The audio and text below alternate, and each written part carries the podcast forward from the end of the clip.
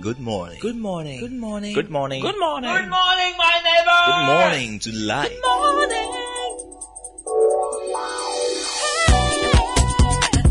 morning. Music. Talk. Inspiration. In perspective. Express yourself. Good morning, my neighbor. City FM, your station. City FM 97.3.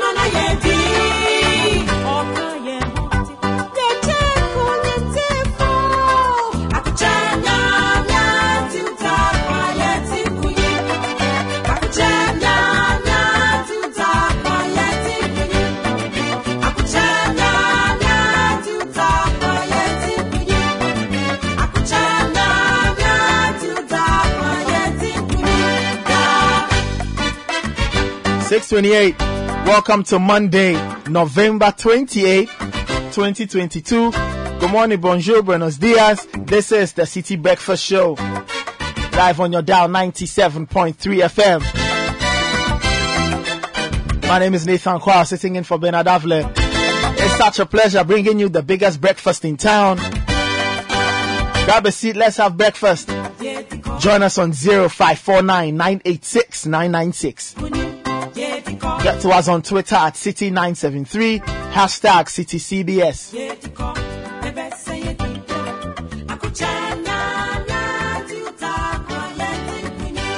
Sounds of the Tego sisters. They call this one Yedin Kunim.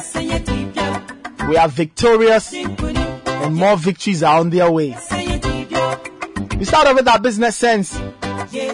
Brought to us by ADB. ADB is giving you the Payday Plus. You have access to about 10,000 cedis or 80% of your next net monthly salary just to deal with those pressing needs before payday.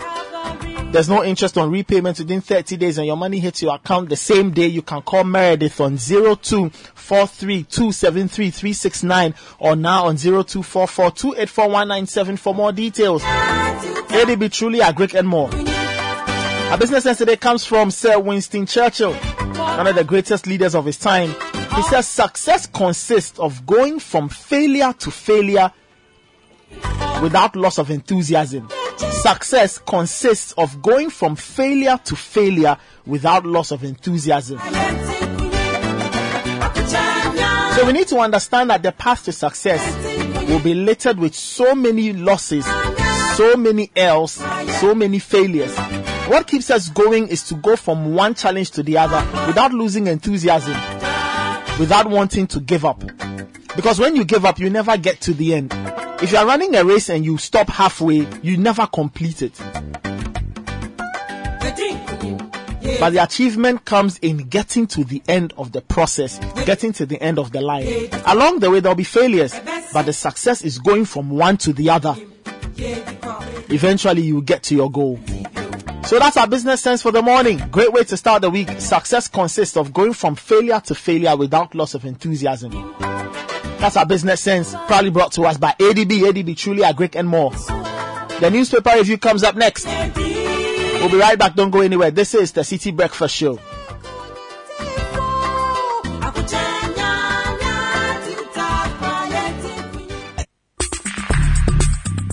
Join the conversation on the City Breakfast Show on Facebook at facebook.com/City97.3, Twitter at twitter.com/City973, and Instagram at instagram.com/City973 with the hashtag CityCBS. This is the City Breakfast Show, the city's biggest conversation. They need to win, because if they don't win, that will be a less chance for them to qualify for the next stage. So I expect them to win, to play the match with some kind of commitment, and then win the match and move on to the next stage. Well, I'm expecting them to do better than they did. Even though they were able to score, I'm just hoping they do better to even get at least a point.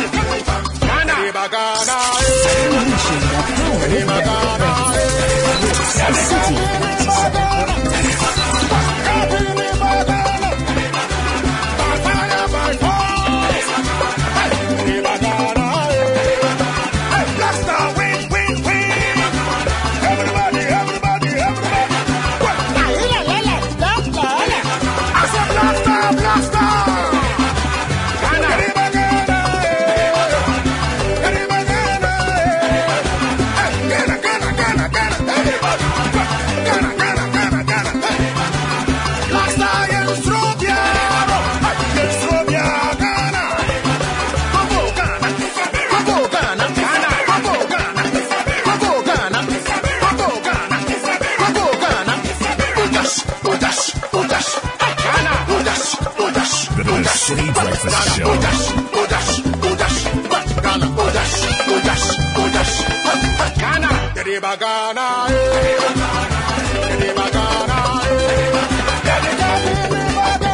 6:34.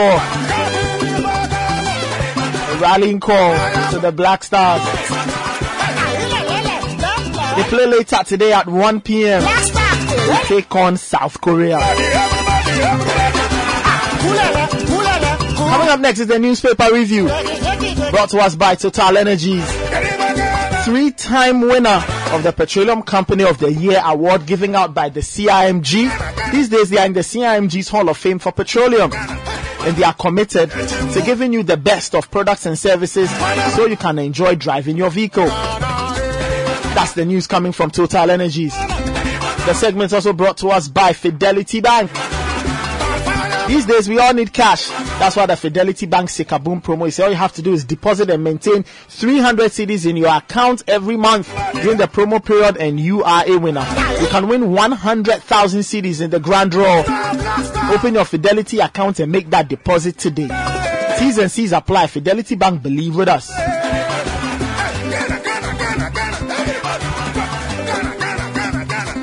And the newspaper review is also brought to us by Kel Chaco Toothpaste. Kel Chaco Toothpaste, happy smile.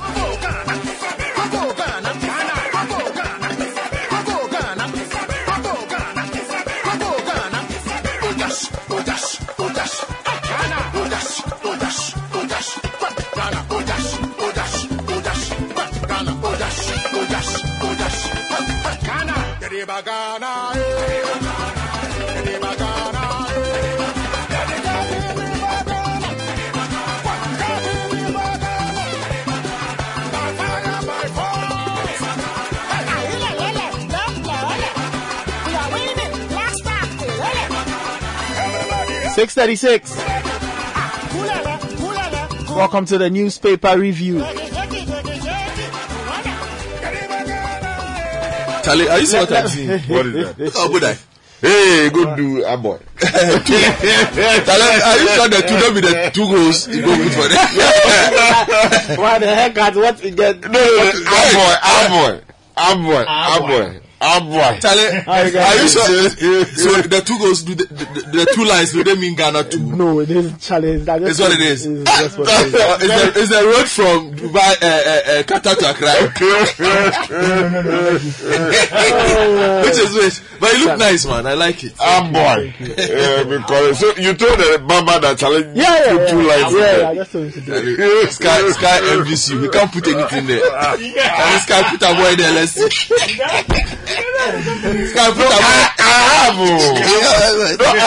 just decided that always let me keep it, I say, but where will you put that boy? Where you put that boy is the issue.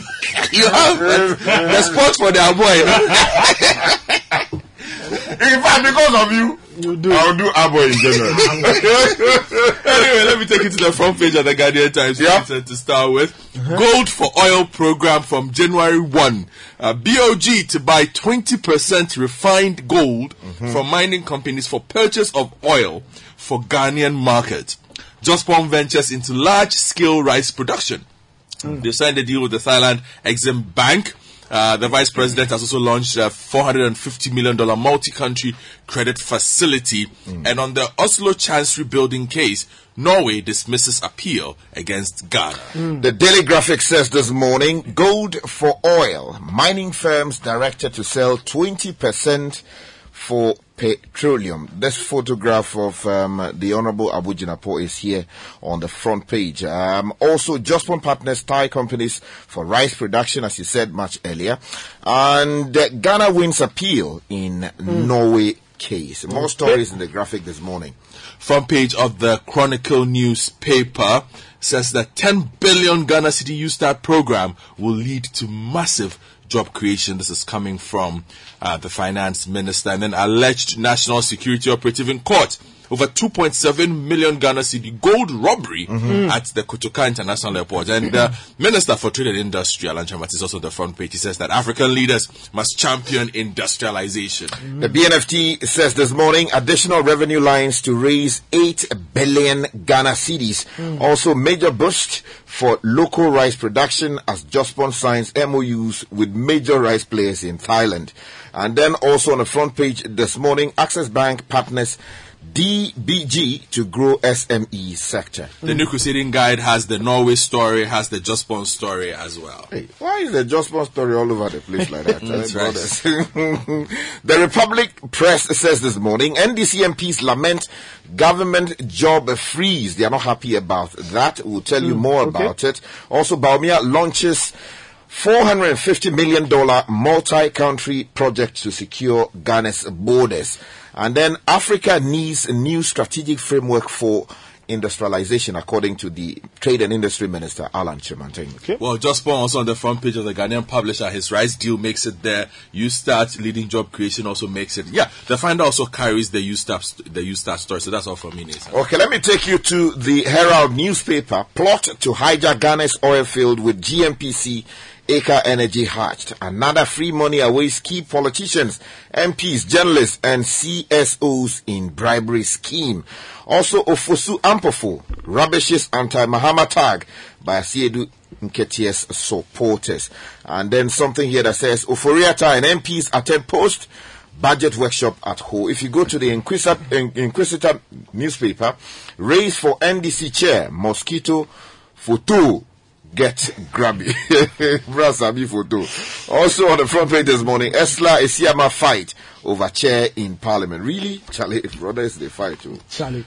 All right, if you go online, citynewsroom.com says Edra distills chief for allegedly aiding nomadic herdsmen in robbery attacks. Government will be open to feedback on new policies in budget. That's according to Fuseni Issa. In the World Cup, late Morocco goal seals stunning win over Belgium, and government to barter gold for oil. If you go to citybusinessnews.com, they say Talo Ghana committed to skills transfer. That's according to its MD. Trade surplus hits 1.87 billion in October. And government to barter gold for oil. That's coming from the Vice President. If you go to myjoyonline.com, They also have some stories, and they start off on a sad note. Ghana's Cardinal Richard Bowyer dies in Rome at age 63. Mm-hmm. Oforiatta has learned a better lesson, battling on calls for minister's head, and we have enough gold to exchange for oil. That's according to the Deputy Energy Minister. And BOG pegs the depreciation to dollar at 54%. Star FM also has Cardinal Bowyerb's death. They carry that story. On the budget, minority demands scrapping of 3 revenue mobilization measures, a national cathedral, government to spend 80 million cedis in 2023, additional 247.5 million by 2026. And Professor Ebo Texin says e-levy threshold should have been increased, not removed. Okay? And if you go international, the BBC has a story from China. They have a live takeaway which says barriers up in Shanghai as China COVID protests spread. Okay, shocking protests are a huge challenge for China leaders, and attacks on energy grid may be genocide. That's according to Ukraine. And clashes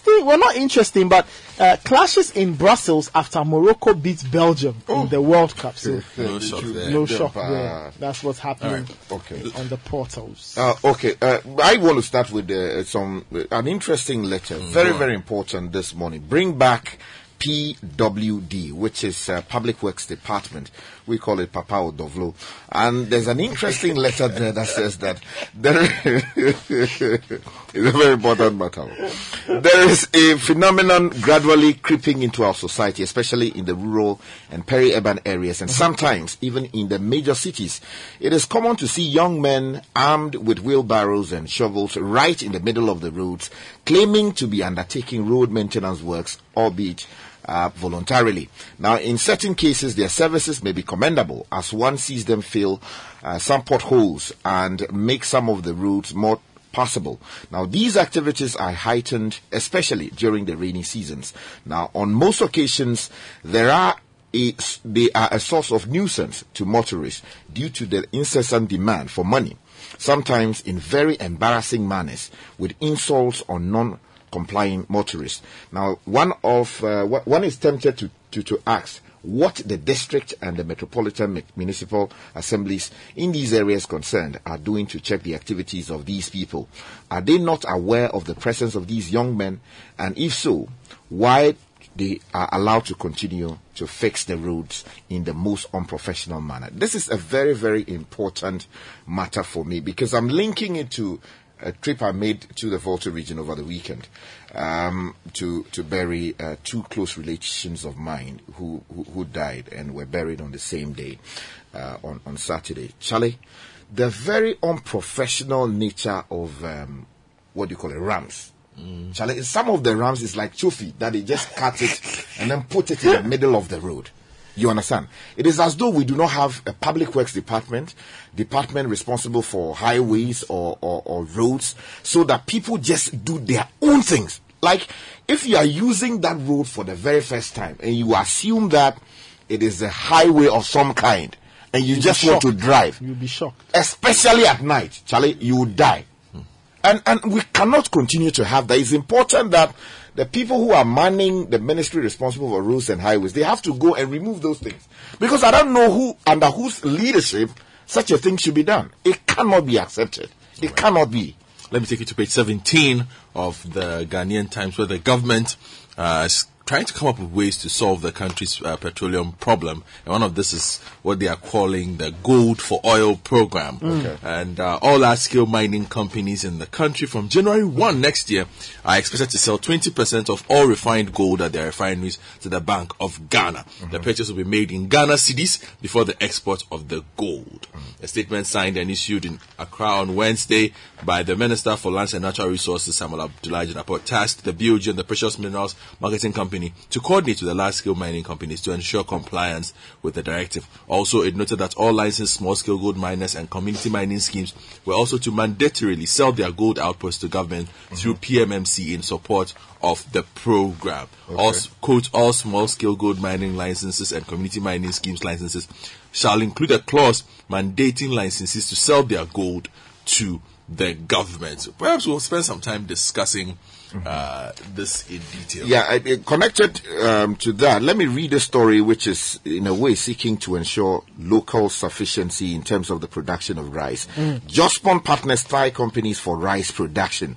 Now, it's a news desk report, and it says that Jospon Group of Companies, JGC, has entered into partnership with major rice industry players for in Thailand to develop an integrated rice farming project. Now, the Thai companies will provide technical and equipment support for the entire rice value chain in the country with the aim of producing rice for the local and export market.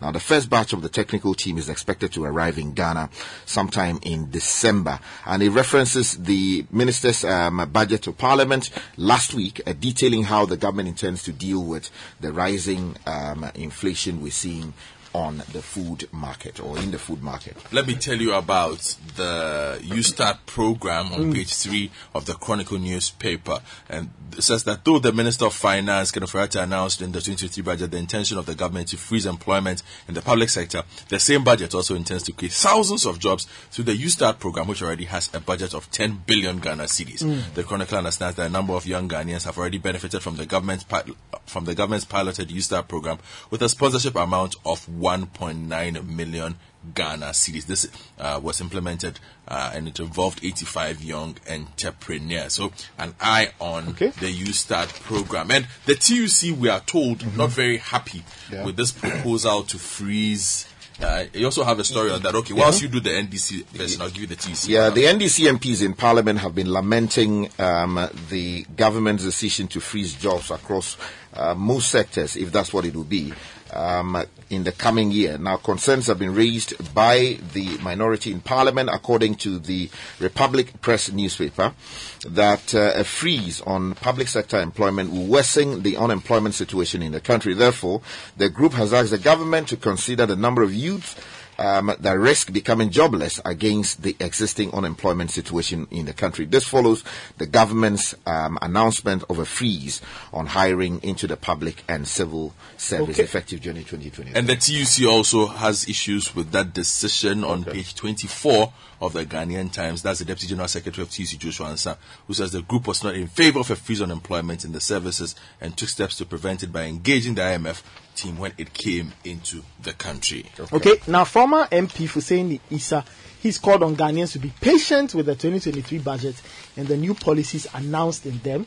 Now he believes that the budget largely meets the needs of Ghanaians, but he has assured that the government would be open to feedback on its new policies. He was on the big issue over the weekend, and that was when he made those comments.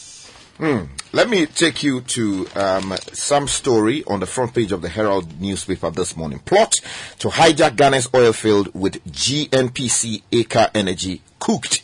And the story says the Ghana National Petroleum Corporation, GNPC,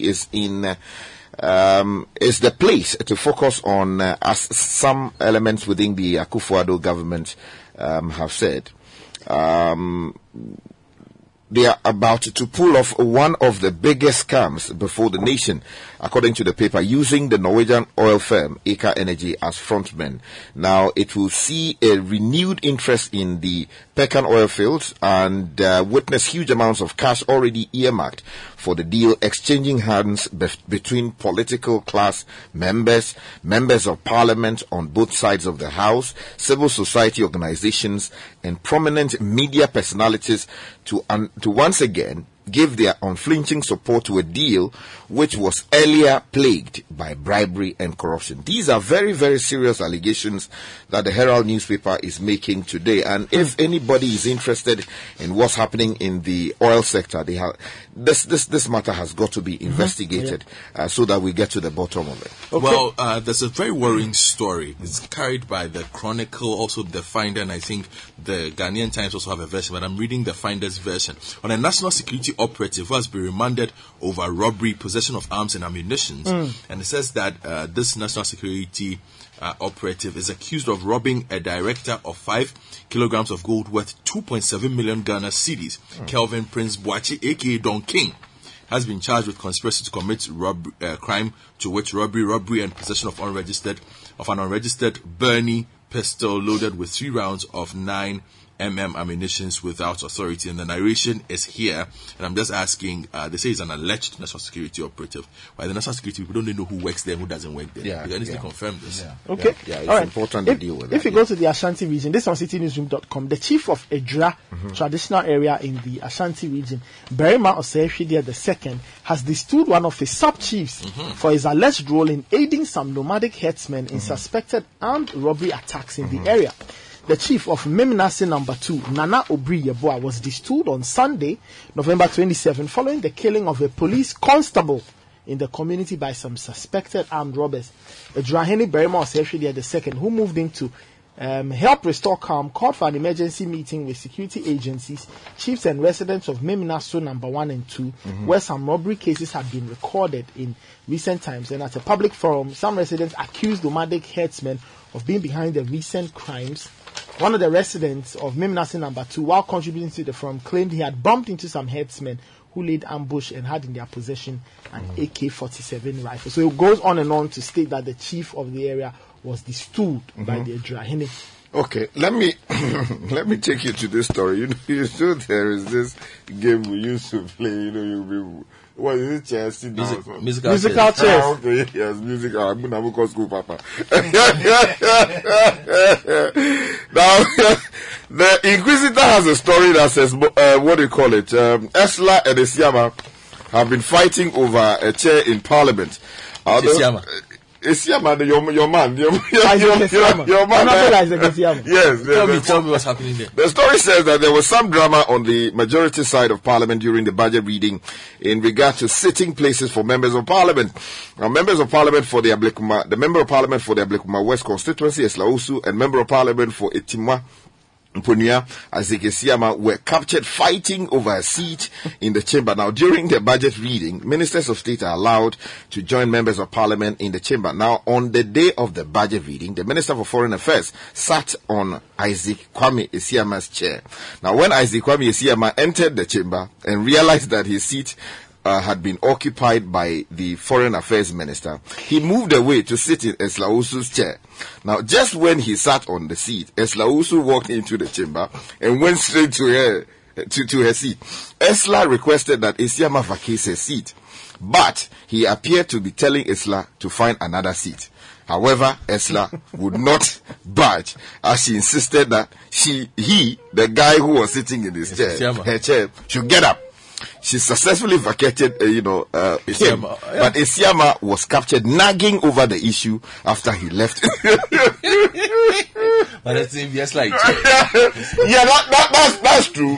But is it? I think that there may be some undercurrents, these things sometimes. I'm sure that you are the man with the feeling. Go and find out. Anyway, let me give you two quick stories. Right. On page 7 of the Ghanaian Times, fire guts China Mall at Wajan Junction. Oh. That's there. And then on the back page of the Ghanaian Times, of course, is the big game. Determined stars to make amends against South Korea. And this is a report from John Figa. And today, John has slowed down small. The first, the last against Portugal took out John's group. No. I mean, there's no doubt about it. The scriptures he had. Oh, yeah. But today, we'll win. Today's today. We'll win. Yes. Jude, I'm looking for Jude. You know, I'm not wearing my usual jersey. You know, I'm a very, solid supporter of the Black Stars. Today, I'm not wearing jersey because Jude is to supply me one. And he's not brought it yet. Oh, Jude Duncan. Yes, Jude Duncan. He's not brought it yet. So I'm waiting for it. When I receive it, I'm going full. You go home naked. Okay. If it's Jude, you go home naked. All right, guys. Thank you. Thank you, Godfrey. Thank you, Richard. That was a newspaper review. Coming up next is the City Business News. This is the City Breakfast Show, the city's biggest conversation.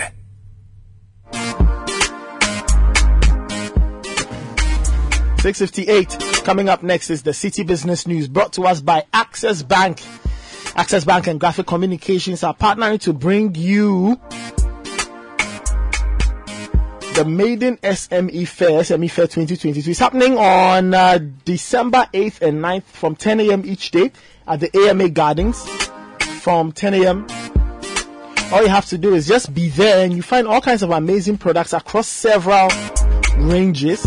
and then you can buy at amazingly discounted prices. Call 0800 004400 for more info. Access Bank, more than banking. The City Business News is also brought to us by Goyle. Goyle is making things easy. You can use mobile money to pay for your floor purchases every time. Just get to your nearest station and do that. Goyle, good energy, Goyle. Yeah, and the City Business News is also brought to us by Enterprise Life and MTN. All right, let's get into the latest from the world of business. Michael Obudu is here.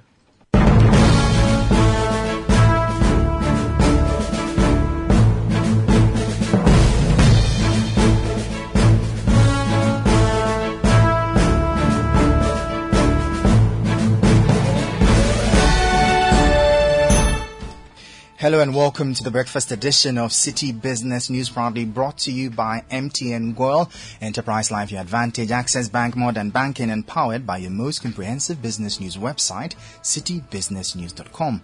Coming up, the Institute of Economic Affairs projects an increase in the policy rate to 26.5% as the Monetary Policy Committee of the Bank of Ghana sets to announce the new rate later today. Also, we'll bring you reactions to aspects of the 2023 budget with tax consultant Dr. Alex Ampabin calling for the scrapping of the electronic transfer levy.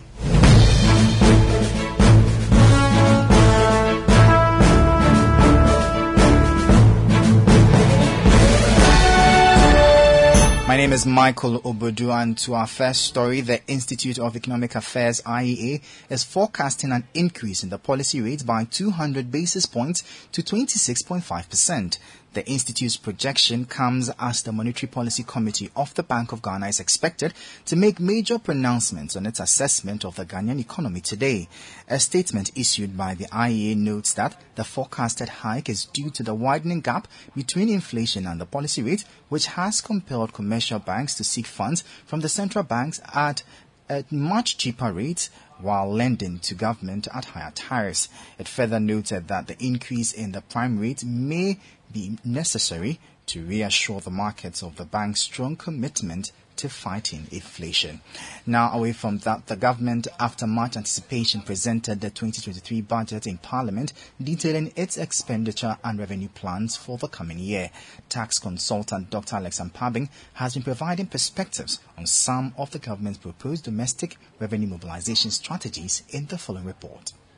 With Ghana's bond ratings on the international market hovering around junk status, raising funds outside the country has become almost impossible or practically too expensive. So the available alternative is to look inwards at domestic revenue options that can help the government meet its budget expenditure as it works towards an International Monetary Fund IMF bailout program. Some of such policies were introduced in the budget for next year as part of a revenue mobilization effort. Value-added tax, for instance, was increased in the budget from 12.5% to 15%. Benchmark discount policy is expected to be fully phased out in 2023, and an additional income tax bracket of 35% is expected to be introduced. The electronic transfer levy was also reduced to 1% from an earlier 1.5%, but with the removal of a daily threshold of 100 Ghana cedis. The levy has failed largely to raise expected revenue since its introduction earlier this year, with calls from players like the Ghana Chamber of Telecommunications for a reduction in the rate to 0.1%. Tax consultant Dr. Alex Ampabin shares his thoughts on some of these introductions in the 2023 budget. Who is going to employ the graduates from 2023 January? That's the conversation I think government should have taken a critical look at it and rather introduce business-friendly policies over this difficult time and additional VAT on top. I really do think additional VAT is wrong at this time, and there's no justification for it. At the point where the country is almost or at recession, the last thing you want to do is to introduce a VAT to cripple businesses. There was a 35% increment or introduction of additional tax band of 35%. This is something I personally have been advocating for, so I am very happy it has come. To me, on the revenue side, this to me remains the strongest and welcoming news. Commenting on the proposed review of the electronic transfer levy, Dr. Ampabin believes it marginalizes the poor and must be scrapped especially based on its revenue performance so far? I think the 1% definitely, I don't see that being too far away from the 1.5. But generally, if I was in the shoes of the finance minister, I would have scrapped the 11 and rather look for more creative ways of generating revenue. That was tax consultant Dr. Alex Ampabin ending that report. Meanwhile, a development economist at the University of Ghana, Dr. Ijapoma Jake Dakon, has described the moves by government to cut down on its expenditure as cosmetic. She believes government's expenditure cuts as captured in the 2023 budget are not drastic enough given the fact that the country is still in talks with the International Monetary Fund. This was an interesting budget. I expected so much from this budget, but my expectations in a way were cut short. I expected so much from the expenditure side, given our debt levels and, let's say, so to speak, our debt to GDP ratio at this point, and given the fact that IMF is actually asking us to get that to a sustainable level, I expected to see very drastic move from the finance minister to cut down expenditure. But I think that most of the things, so I expected the expenditure to be cut by bigger percent. And I expected the moves to also be very drastic. The moves that we have seen, in a way, are more cosmetic, in my opinion, are too cosmetic. For example, if you say that you are going to be reducing the fuel that government officials use, you are going to be reducing it by 50%. But for example, if they consume about 1,000 gallons in a month and you reduce it by 50%, they are consuming about 5 gallons. I mean, to what extent is this different from what a typical public servant would be using? That was a development economist at the University of Ghana, Dr. Ejapoma Jake Dakon. Now, away from that, latest figures from the Bank of Ghana indicates that Ghana's total balance of trade recorded a surplus of almost 2 billion Ghana cedis in the first 10 months of the year. This, according to the Central Bank's summary of economic and financial data, is equivalent to about 2.8% of gross domestic product GDP. The surplus recorded is higher than the about $1 billion recorded during the same period in 2021. There is more in the following News Desk report. New figures from the Bank of Ghana indicates that Ghana's total balance of trade recorded a surplus of $1.87 billion in the first 10 months of the year. This, according to the Central Bank's summary of economic and financial data, is higher than the $1 billion recorded during the same period in 2021. The figures, which summarize Ghana's economic activities for the year ending October 2022, indicates that the country received $14.3 billion from exports in October 2022 compared to the estimated $12.4 billion it spent on importing goods for the same period. The data shows that both total exports and total imports went up by 17.8% year-on-year and 11.79% year-on-year respectively. The Bank of Ghana data also reveals that gold dominated the total value of exports, recording $5.3 billion in October this year, up from the $4.8 billion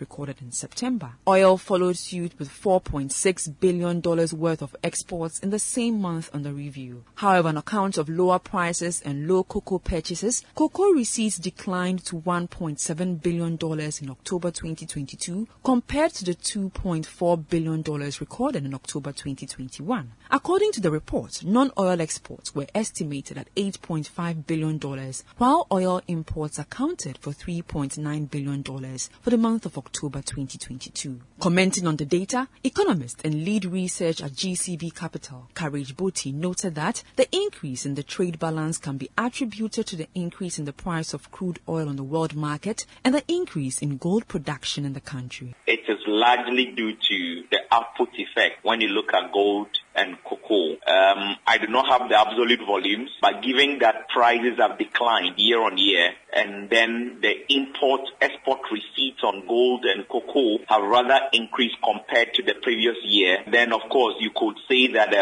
it has been the output effect that has driven gold from 4.2 billion last year to now 5.3 billion, over 1.1 billion increment in receipts on gold. It's largely driven by the output effect. It means we will produce more gold for the period than we have, given that prices have declined on the market year on year. But if you look at cocoa export, we have moved from October last year from 2.4 billion to now a decline of 1.78, almost 1.8 billion. That was economist and lead researcher with GCB Capital Courage Booty, ending that report by Netili Neti. Now on the interbank foreign exchange market, where banks traded amongst themselves, the dollar remained unchanged and is selling at 13 cedis 11 pesos. The British pound gained 5 pesos and is selling at 15 cedis 79 pesos. The euro lost 1 peso and is selling at 13 cedis 64 pesos. However, at some forex bureaus, the dollar is selling at 14 cedis 90 pesos. The British pound is selling at 17 cedis 50 pesos, and the euro is selling at 15 cedis 30 pesos. Let's now join Gideon Amweniche of Data Bank for the latest updates on the stock market. Last week, the stock market indices closed on a positive note, led by gains in two stocks. The Ghana Stock Exchange's Composite Index increased by 56 basis points week on week, reducing the year-to-date loss to 11.69%. Likewise, the DataBank Stock Index advanced 48 basis points week on week, narrowing the year-to-date loss to 13.29%. Ben's Oil Palm Plantation led the gainers for the week, increasing by 69 pesos to 760 pesos, while Trust Bank Gambia moved up by 8 pesos to 76 pesos. Conversely, Unilever Ghana lost 53 pesos to 478 pesos, while FIC Insurance shared 1 peso to 31 pesos. This week, based on the bids and offers outstanding, we forecast Ben's Oil Palm Plantation to make more gains. Total Energies and Gwel are expected to decline this week due to selling pressures. That was Gideon Amweniche of DataBank. And that does it for the breakfast edition of City Business News, proudly brought to you by MTN Goal, Enterprise Life, Your Advantage, Access Bank, More Than Banking, and powered by your most comprehensive business news website, citybusinessnews.com. My name is Michael Obudu. Thank you for listening. Do have a good business day. And as always, please stay safe. This is the City Breakfast Show, the city's biggest conversation.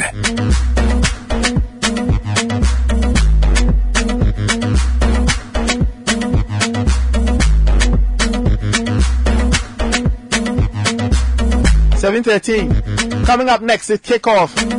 Kickoff is the latest from the world of sports, proudly brought to us by Lecheho. Have you updated your records with Lecheho? Remember that the Bank of Ghana is saying that the Ghana card is now the only accepted ID for all financial transactions. So go to a nearest Lecheho branch and update your records with your Ghana card, so you are served faster and better. You can also send a WhatsApp message to 0574065958, or you can call 0302-208-333. The Cheho, let's improve lives.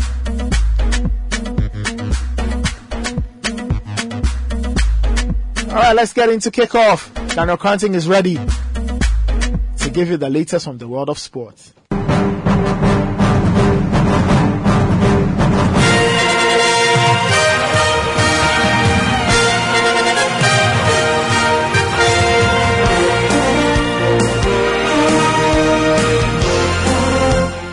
Hello, good morning. It's time for Kickoff here on 97.3 City FM. My name is Daniel Cranting. In the headlines, Ghana's Black Stars face South Korea in their second group game at the FIFA World Cup, knowing defeat will knock them out of the competition, and Morocco stand 2018 semi-finalist Belgium to boost their qualification chances.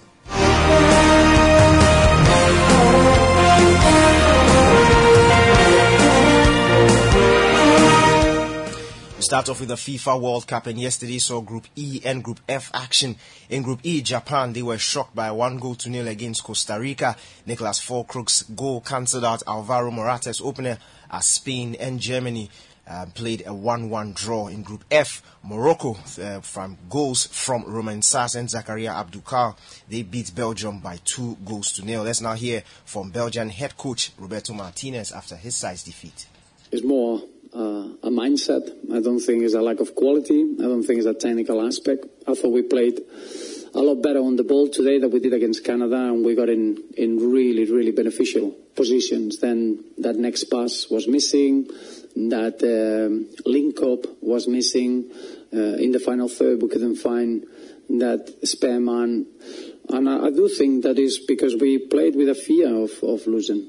It's difficult to see because in the last 6 years we are a team that we always find opportunities to score. We scored goals in almost, I think it's 50 games consecutively, apart from the Holland game, and now that we never find the back of the net. And it comes through the responsibility that the players, they work so hard for each other off the ball, and then on the ball I don't see that enjoyment, and that's what we need to work.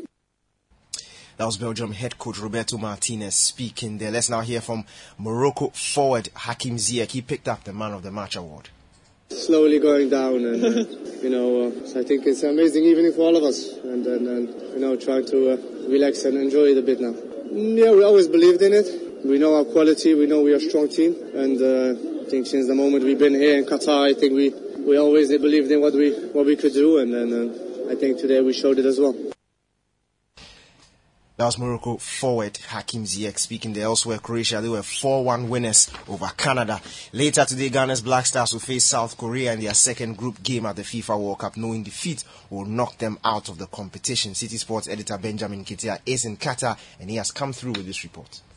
Following Ghana's controversial 3-2 defeat to Portugal in the opening game of Group H, the Black Stars are all set to take on South Korea in their second group game of the ongoing Qatar 2022 World Cup. The team held its final training session at the Aspire Park, with Otoado having a clean bill of health and also insisting that the hunger and intensity the players have been training with has made it extremely difficult for him to pick a side. Now, as far as team news goes, there's a good chance that Brighton and Hove Albion right fullback Tariq Lamptey will get a longer run out in the game than he did against Portugal. In attack, there's also a chance that Antoine Semenyo will possibly be giving a run out in what might be a shake-up in the final third. If you get to the players themselves, they say that there's no pressure going into this game, despite losing their first encounter, that they are poised and they have been helping each other to settle as they get into this particular encounter. When you talk about team news from the Korean side,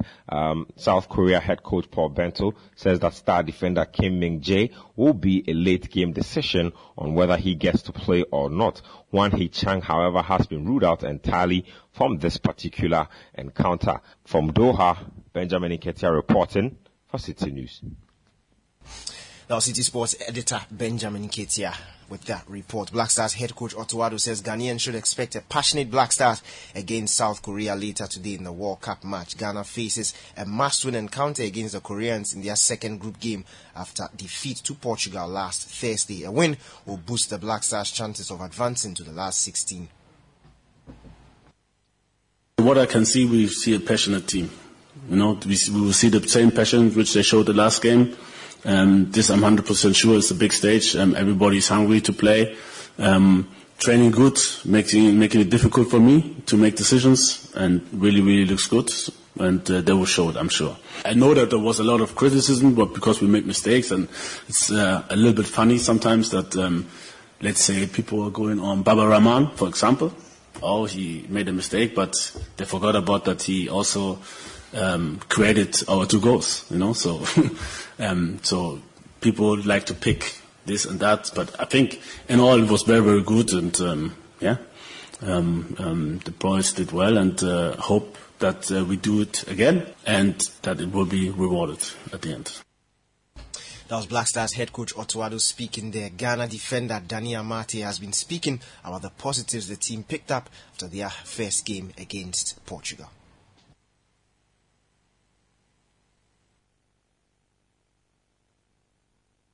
We have to go with our plan, like our coach told us, so we'll go with the plan. And I think it worked for us, but in the game, things can change.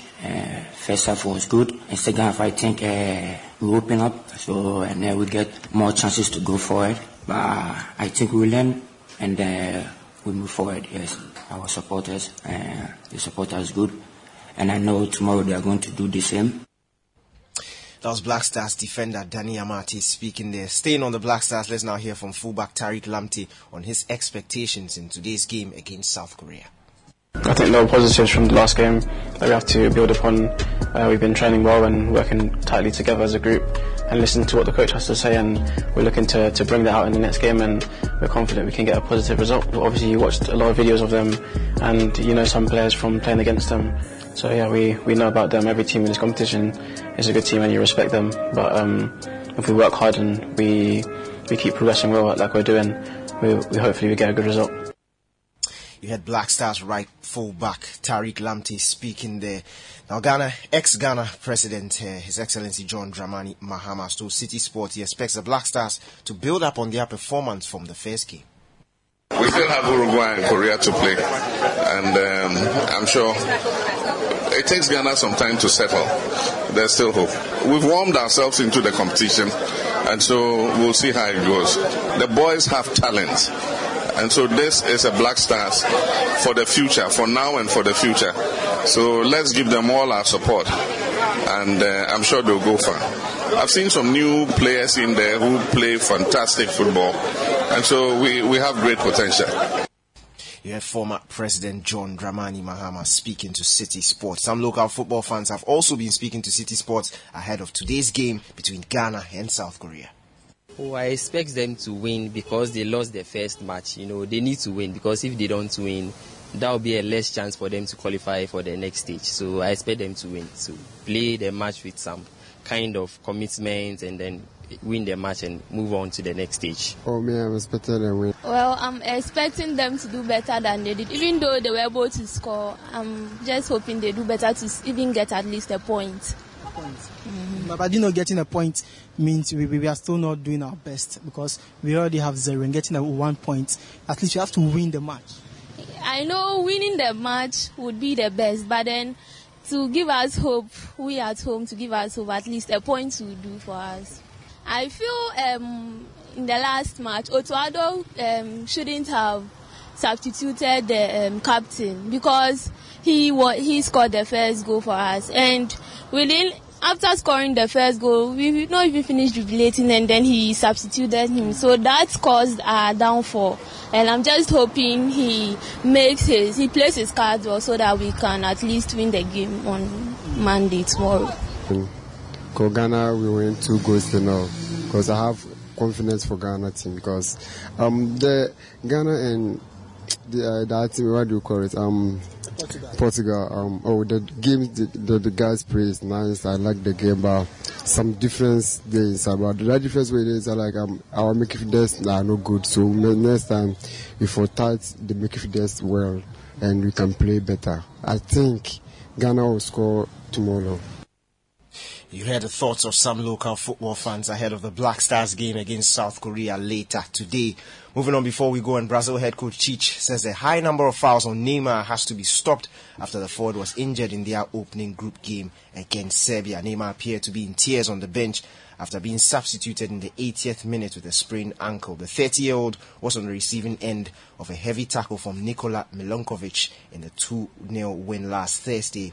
Since his first World Cup back in 2014, Neymar has been fouled 53 times in the competition, at least 11 more than any other player. Neymar will not play in Brazil's remaining group games, but Tite says that he's confident that the PSG forward will feature again in the World Cup. And that brings an end to Kickoff here on 97.3 City FM. My name is Daniel Cranting. For more sports news, visit citysportsonline.com. Kickoff was brought to you by Lachelle. This is the City Breakfast Show, the city's biggest conversation.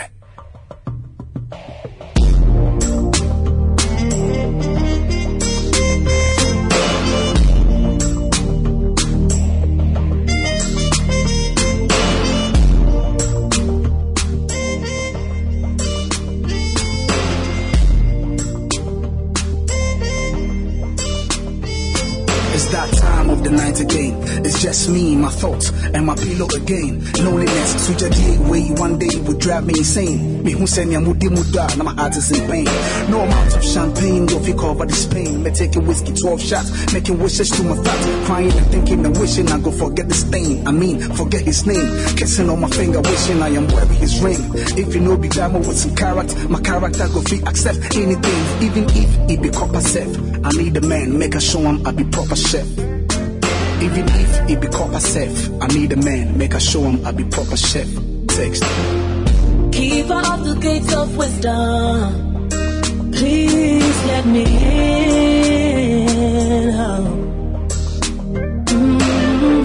Keep off the gates of wisdom. Please let me in.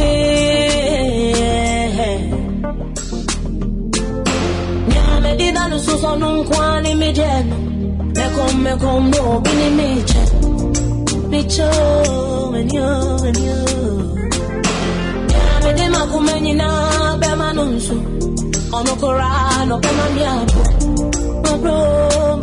my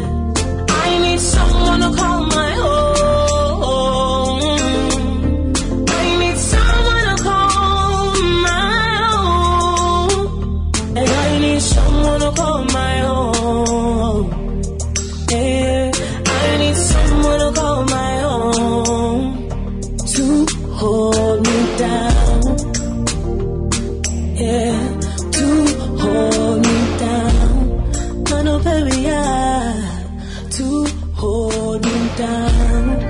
Just for me to hold you down.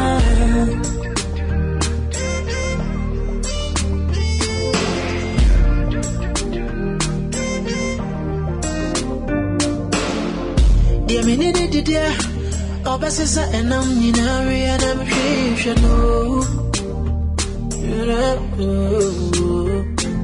And I say, me, there is was here, or this one, you know, big on my chia, and I'm a shame. 7:34. Still listening to the City Breakfast Show. With the text message, your thoughts and comments are welcome on the number 0549 986 996. Accept anything, even if it be copper safe. I need a man, make a show him I be proper chef. Even if it be copper safe, I need a man. Your birthday message is coming in. Proper chef. This one says Michelle Victoria Odbodu of K. Billy Clare International School wishes her first ever teacher, Miss Autry, a blissful birthday. Thank you so much for your love and care, Miss Autry. Please enjoy your day to the fullest. Let me in. All messages are welcome on 0549 986 996. Now make life simple on the go. Pay the easy way with the Zenith card, online or in store.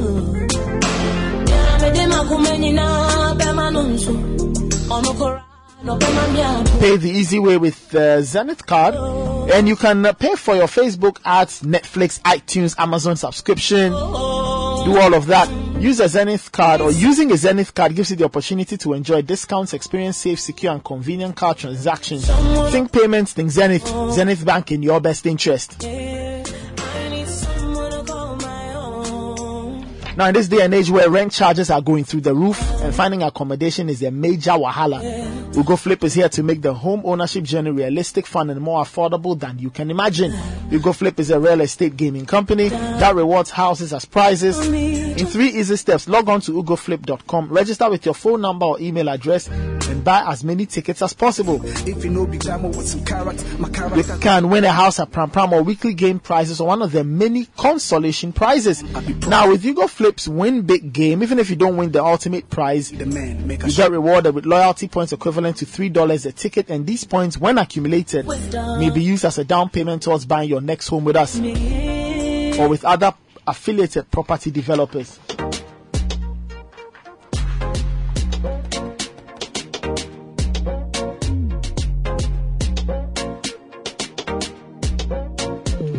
Now, clean water and decent toilets are a human right. Yeah, 256 million people in West Africa. Yes, 256 million. That's 64% do not have access to a proper toilet. World leaders have signed up to a set of global goals that guarantee these basics, and the clock is ticking.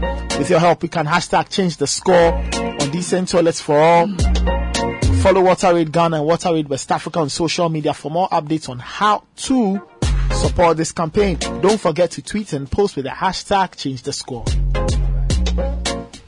And this season, GTB gives you 5% discount when you make a bulk purchase of 50 or more fabrics for your organization, your church, your employees, or your clubs. So call Beatrice on 0204 389605. So if you want to get that cloth for your churchy end of Christmas event, or you want to do labor union cloth, 0204 389605 to enjoy your deal today and while your stakeholders is season. So you can actually call Beatrice and say, look, I want a nice cloth to add to the hamper for the Christmas. So GTV, your lifestyle. And it's the end of year and planning has already started for the festivities. Your shopping list is long, but what shorty cash? Well, SG Ghana is here to sort you out. Spend 500 cedis or more when shopping for friends and loved ones and receive an attractive cash back reward. Simply pay for your shopping with your SG Ghana Visa card at your favorite shop and get an attractive cash back reward for even more shopping. Start shopping today. Call 0302-214-314. That's 0302-214-314. If you are not a customer, sign up now and get a card. Remember, with Societe Generale Ghana, the future is you. Terms and conditions apply. Few birthday messages. This one says, today is my lovely brother's birthday, Jomeku Eli. Wishing him the very best in his new age. That's from your sister. Or that's from his sister, Jomeku Yara Ama at Odoko.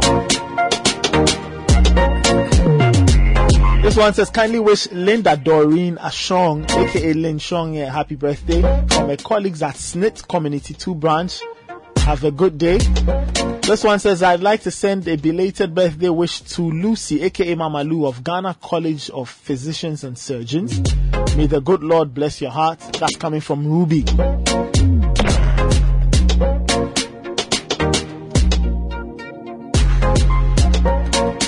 More messages are welcome on 0549-986-996. Monday, 28th November, the last Monday of November. You know, yeah. It looks like everything that starts with F is suffering in 2022. I don't know. So, you know, fuel. 2022, we have fuel challenge. Mm-hmm. You are buying 1 gallon of diesel for almost 20 cedis. Mm-hmm. In fact, it was 23 and came down. So we had a major fuel crisis globally. Mm-hmm. Now we have a financial crisis as well because, as you know, haircut, barber shop, Jonkuma and all those things. So we are not really sure whether it's punk. You know, there was a haircut called flat top. Or Tokyoju. Is it Tokyoju or Tokyoju? One of them. Backbush. The haircut that I don't understand is backbush. People look in front of your face. Why do you do backbush? Those who were born in the 80s, please help me. They add a little bit of jerry cans. No, but the backbush, you know. Is it that the blade finish? But seriously, so we had a fuel crisis. Uh-huh. All right. Which was triggered by an exchange rate challenge. So you can call it a forex crisis. Uh-huh. Forex. We don't have enough forex. So the month of October, the currency depreciated by significant percentages, right? Then you have, so the forex led to a fuel crisis. Then because of the uncertainties around the so-called haircut, you have a finance issue. A lot of banks challenged with liquidity for some of the fund management companies who were cashing out. So you have a finance issue. Mm-hmm. Now, prior to that, you had a fertilizer problem, where the price of fertilizer, because of Ukraine, Russia, and also because of the forex issue, had escalated, over 40%, in some cases, over 100%. Mm-hmm. So farmers, farmers were struggling to get fertilizer at a good price. So you have a fuel prices, you have a forex crisis, you have a finance crisis, you have a fertilizer crisis. All right, now I haven't finished though. The farming suffered. Yes. Now here you are with a food issue. Mm-hmm. Because once there's a farming challenge, there's a food crisis. Because I know people who want to buy a lot of rice and save, you know. We usually would give people rice for Christmas and things. Now people are trying to make sure they have their rice to eat first. I have people who are saying to me that we will not get rice next year because the rice didn't dry early and all of those issues. Okay, and I don't know if you read a story this morning about rice. It was a rice story. Jospon rice, something. Yeah. Now, Saturday, Daily Graphic Weekend, Delara has included a story, Fish Crisis. Tell me why. Fish Crisis at Tema, but I'm not going to go in the full story. But basically, she's saying that only 4 out of 76 commercial fishing vessels are functional. So from forex to fuel to food, to finance, to fertilizer, to farmers. Now you are fish. Fishy. And you know, Bernard, I think it's important we look at the story more closely because it's coming at a time where we were told last week that even egg production is suffering, and the cost of egg and the affordability of the same becoming an issue. And if you look at the fact that we require a lot or good amounts of protein to grow our kids, and because many people are increasingly getting in trouble trying to afford the same, it becomes an issue. So what kinds of food are we feeding our children? And I'm just looking at statistics. Statista. This, globally respected website that documents what's happening in countries. Now, if you look at marine and inland fish production in Ghana between 2014 and 2018, we're told that the numbers have been looking really bad for us over the last few years. Now, this is published by Doris Dokwa Sasu on the November 30, 2021, and it says that over 294,000 metric tons of marine fish were produced in Ghana in 2018. Okay. As of the same year, inland fish production reached around 73.6 thousand metric tons. Now, both sources of fish production decreased over the previous years. Now, if you look at the numbers, they tell you that in 2018, so we had 294,240. That is marine. But inland, it was 73,628. In 2017, we have 342,427. That was marine. And then inland was 76,700. So both marine and inland fish are having challenges. Yeah, are having challenges. So there is a steady decrease over the years in terms of how much we are producing. And Bernard, let's not forget that there is a role being played by Galamsey in this particular space. For the inland side particularly. Exactly, because many of the folks who do fishing inland rely on the water bodies that we have in Ghana. And the fear is that if we take that towards the Volta Lake, it will create its own devastating effect. So they don't get there. Yeah, exactly. So it's a major issue that we have to look at, because fish is... when I went to the Volta region over the weekend, fish... you didn't tell me. And no. Your brother.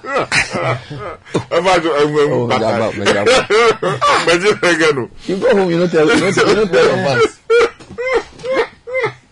You wanted to eat tilapia soup. But even that... There's a certain specialty the Angolans do. They do banku with tilapia live soup. Thank you. Oh, my God. And you will sprinkle some fetri. Oh, my Lord. Alongside some baby. So when you went, what was the issue with the fish? No, so, you see, they have given a large lagoon that we used to fish in to some foreign company that is using it to produce salt. Oh, so now they have migrated from fish to salt. Yeah, so my information is that they are pumping seawater into the basin to now do salt. To now, win salt. Maybe they are employing people. No, you see, that's the issue. That's the issue. They may employ one or two people, but it undermines, it destroys the economic base and life of the people, because what we were into when we were in that part of town was fishing from the lagoon and then also the sea. So you are using that as an example of the challenge that different industries are posing to fishing. Exactly. So the mining, the salt issue, some people is real estate, all of that is affecting fishing. I wanted Nathan to give us the highlights of the story that the lad did, and then we can check there. So if you go through the story, it says that the effect of everything that's happening is that fish harvesting at the Tema Fish Harbour fell by 50% February this year. Wow. Okay. Now recording 2,650 tons as against the January production of 5,383 tons. That's a big decline. That's a big decline. Now, since May this year, the fishing harbour has not equaled the January record, with industrial vessels accounting for between 3,900 and 4,100 tons of fish. It is going on. Okay. Now, the crisis has led dealers to increase the importation of fish. Ghana. Okay. Thereby increasing the cost in the local retail market. Now, some fish brokers and sellers who participated in a Daily Graphic survey revealed that they had been using truck services to cart fish, mostly from Côte d'Ivoire and Sierra Leone, to supplement frozen imports packed in large cold stores at the harbour.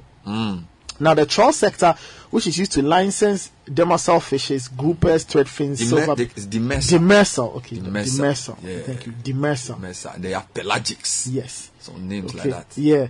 Now, have over the years been under scrutiny of allegations on the use of wrong gear to harvest surface level and juvenile fishes, which is passed on to psycho traders. Yes, psycho. Psycho. S-A-I-K-O. Psycho traders. Psycho. That is persons involved in... Which is illegal because fish of a certain age are not to be harvested. They are to be allowed to grow naturally, but there are people who are killing them young. So it's a major issue. Only 4 of the vessels are working. Yep. Now, fish is a major source of protein, particularly for the poor, because meat is more expensive. So I'm sure there are people who have more information about this who can give us further insights. Yes. Let's speak to Registrar Ni Ama Amafio. He's secretary of the Ghana Tuna Association. I didn't know that. So the tuna is much more deep sea, but still, I'm sure he has an overview of the situation. He is a clear voice in that. Talking to him. When you wake him up at midnight,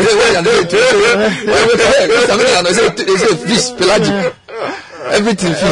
Let's get to him. Richard, good morning. Welcome to the City Breakfast Show. Good morning, sir. I'm no longer the secretary of the Ghana Tuna Association. I'm actually the secretary of the National Fisheries Association of Ghana. We don't care. You are the international fisherman.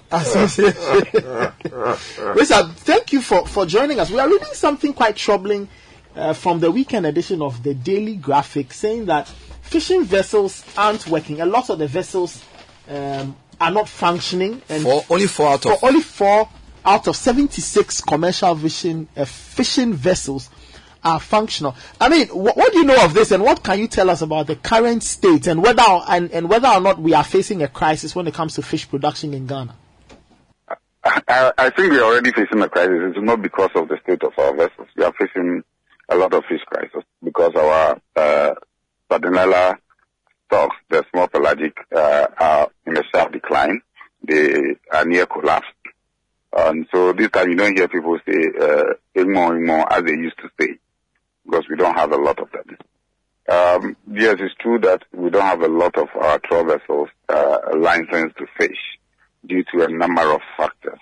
One of it being that after the incident of Comfort One or Two, the Maritime Authority has stepped up its survey activities and ensuring that all the vessels are safe and seaworthy.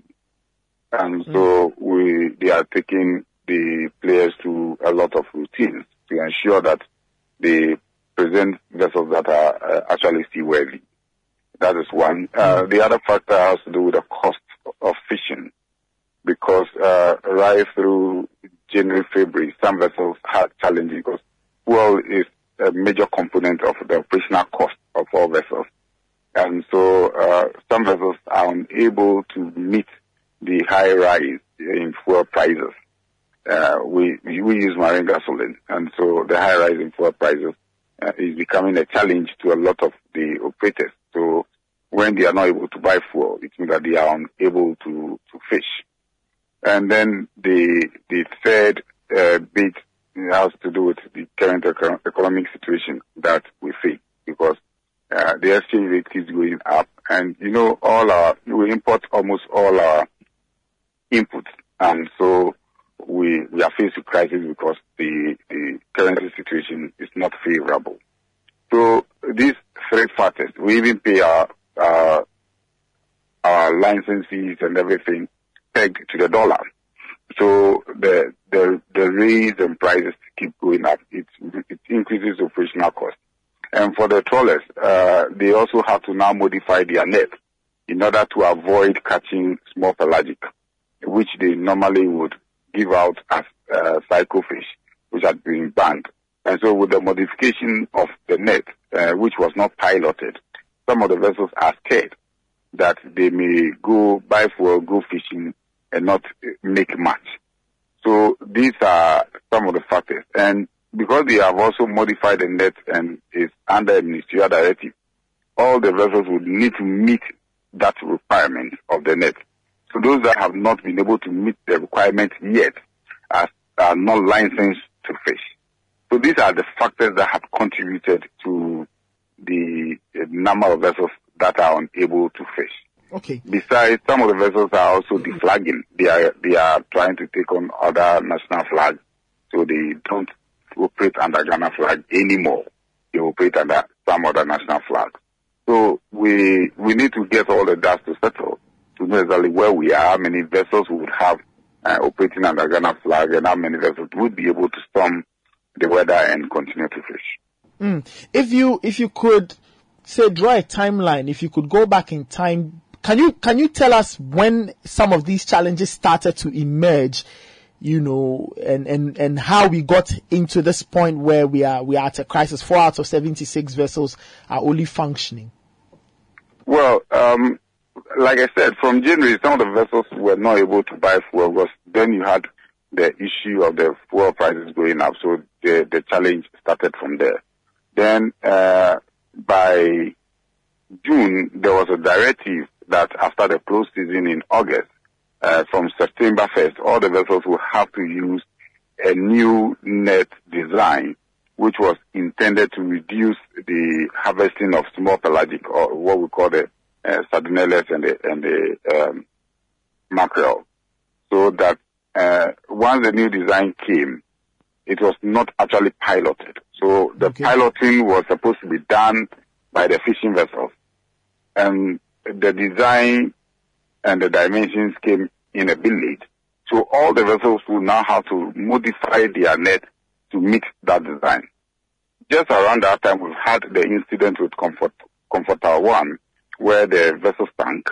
So Maritime Authority now needed to step up their survey to ensure that all the vessels, both trawl and tuna, meet the required minimum safety standards. And once that came up, it means that things would have to be done some other way to ensure that any vessel that flies Ghana flag meets those required safety standards. And that also means you could not get your safety certificate from the Maritime Authority, which is a prerequisite to the acquisition of a fishing license. So once you don't have your safety certificate because you do not meet their standard, you cannot also qualify to have your fishing license. Meanwhile, you also need to modify your net to meet the new requirements that had been set by the Fisheries Commission. Okay. So we are expecting that by 31st December, and of course around this time, when you pay your quarterly license, which is very high, you may not be able to even fish for half a quarter. So it would not be prudent for you to pay your quarterly license. All licenses will terminate on 31st December. Okay. So from 1st January, we'll actually have a clearer picture as to which the number of vessels that will be able to fish in the coming year. So that's the situation we are faced with. All right, Rista, two final questions. One, what policy change do you think is needed to save the fishing industry and turn things round? And then finally, based on everything you've said, will we get fish to consume this Christmas? Of course, we will get fish. We still have a lot of tuna in our waters. We just need to change our taste a bit to have more to start consuming a lot more of tuna. But that is on the lighter note. Okay. When it comes to the issue of policy, I think that we have everything wrong. Because you see, we are thinking about management. What we should be thinking about is restoration. Because when you have a sector that is basically collapsing, what you need to think about is how to bring it back, how to restore it. So the agenda should be restoration of our fisheries. And restoration of our fisheries is not exclusive. It's inclusive of the fishing environment, your water bodies, all the water bodies, including the inland water bodies where we've allowed galamsey to destroy them, our brackish water. We need to change our mentality towards construction. You can't continue to construct drains and channel them into natural water bodies. We need to look at our waste management because plastics are all over in our oceans. How do we ensure that? So it is not specific sector challenge. It is a national crisis that we are faced with the fishery sector. So we need a policy that is directed at addressing these problems that we have as a nation and ensure that our fisheries are restored and rebound. We have basically been relying on imported fish. It is Christmas start, but we would have to continue to deal with the imported fish. And we will have to live with imported fish for a long time until we decide as a country that, no, we can't do this anymore. We need to look toward the direction of restoring everything that has to do with our fisheries resources, and that the plan is no longer about managing what is already destroyed, but it should be towards restoration. That to me, I think, is the way to go.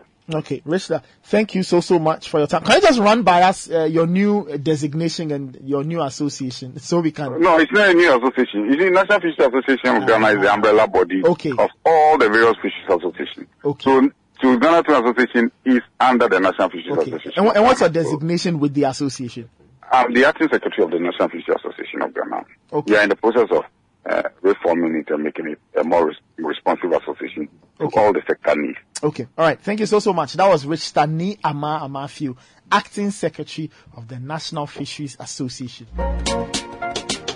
So yeah, we can add another F to the long list. I think we should just talk about football. No. Hopefully that doesn't. Hopefully that doesn't get into. Look, you have the whole Volta League, and then you have a great coastline, which is very long, from Keta to Elubo. Why should you be importing fish? It's not from Keta, it's actually from... No, it's not from Keta, from Aflao to Elubo. Yeah. Why should you be importing fish? It doesn't make sense. Let's talk about football, because if you want to do this fish thing, it's Monday. It's Monday. Let's talk about Hyomin Song and Pate. You see, but I will do that. But Atizigi. Does this fish matter, Charlie? No, it's depressing. I know it's depressing, but you see... It puts so many jobs. Yeah, that's right. It puts so many jobs on the line because, look, to be very frank with you, if you take fish out of the equation, Richard Sky wouldn't be sitting in front of you. Oh, is that? Are you that intimate? No. Yeah, that's right. Because my mother comes from Seva, which is an island in the belly of the Anglo enclave. Okay. You understand? So you have Anyako, Atiavi, and all these, Afiaimba, Keta, all these, Azaji, all these communities around it. But it is an island. Then my father's side is from Adafianu, which is also... You're about six. I took a photograph, I'll show you. I need it. Which is also, it's a coastal community, and also has a vast, lagoon. Featured just behind it, so you have the sea here, the strip of land in between where the people live, and then you have the lagoon. So fishing is like it's in our blood. It's who we are. The lifestyle, exactly. And my mother sold fish all these years in the market, and she's still dry. Exactly. No. So you sell the dry one and the smoked one. So means you know the names of the fishes. Yeah, that's right. And, I can mention them. Pala is there, Salomo is there, Togo is there, Akpatogui, Abobi, Pochi, all this, they are all there. So all these years, back in the village, I will go, before I will go to school, I will go to the market, because sometimes they imported the fish from outside the region, Cape Coast and these other communities, depending on the season. And then Tema, the Tema fishing harbour, they normally will smoke the fish or dry it. Then they will bring it all the way to the Denu market. Good.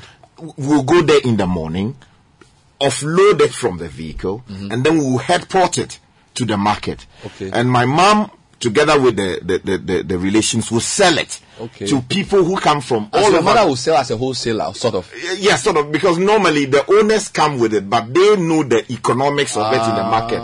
So the trading, then give it to the retailers. The retailers. So they come from Togo, Benin, Nigeria in some cases to buy it from there.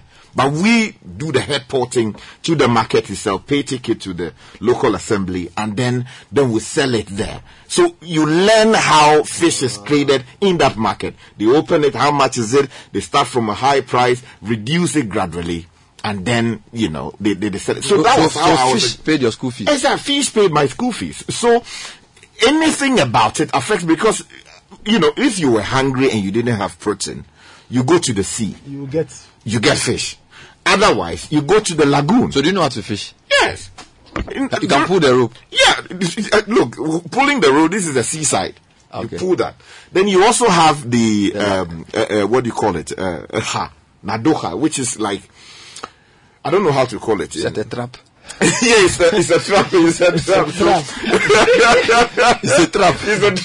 You know, we use broomstick to make it. Mm-hmm. So you put it in the water. There's a whole scale around it. Then there's you trap the fish. Mm-hmm. So it goes inside. It cannot come out. That's one way. Oh. Or you go and do the what do you call it? Ave dufu. The hook. The hook one. That's also another side to it. Yeah. Then there's something also known as tekali. Which Daniel, sit down and listen. Can you trap the fish? If I mention my name, if I tell you my name, can you measure it? Yeah, Tekali, you have a long rope. Yes. Two people are pulling it. Yeah, man. Then you have, some handkerchief behind it. But the rope is fairly heavy. I tell you. So when you are pulling it in the Keta Lagoon, yes, please, the fishes somehow get rattled. So they start burying their heads. Then you have about 30, 100 or, 200 people behind the rope, picking the fish as you pull it. So two people is a trap. Exactly. Yeah, that's right. So they bury their heads in and then you just collect the fish. You just pick it up. And then you have atupahe. Tupahe is where, you have a bottle. A masterclass on trapping. No, what is the fishometry? Physiology. So let's finish the tech, because I want to enter this aquatography business. Tech and social media trends comes up next and is brought to us by Cowbank. Cowbank can say whatever you're doing, Black Friday, Cyber Monday, just use the Cowbank card and you're good to go. Shop and shop and shop till you drop. Send an email, customercare@cowbank.net, or call them toll free 0800 500 500. Cowbank, forward together. And Vodafone is also bringing us the segment, and they're asking, if you have not yet registered your SIM card, then by the 30th of November it will be inactive. Don't fall into that group. Just dial *400# to check your biometric capture. If it says no, visit any Vodafone retail center to have your registration completed. Don't wait until you're disconnected. Complete your registration now to avoid any inconvenience. Daniel Quentin is back. He's got the segment for us this morning. Nathan. Yep. Do you know what an ongo is? OG, yeah. OG. Yeah. Today, if it will take an ongo for us to get 3 points, I like. No how. I don't care. Ongo. By thunder, by fire. By fire, by force. The 3 points is by force. It will happen. Black Stars is trending giddy. And people are hot because if we lose today, we are out. So we are out. Hey! Charlie! If we lose today, we are out too. So Charlie, Black Stars is trending. Otoado is trending. People are warning Otoado. They say today, if there was ever a day you have to be perfect, it is today. Be perfect. Get that 3 points for us, Otoado. And the technical team. Or when you come back, he will sack you. It's not any long thing. Who will sack you?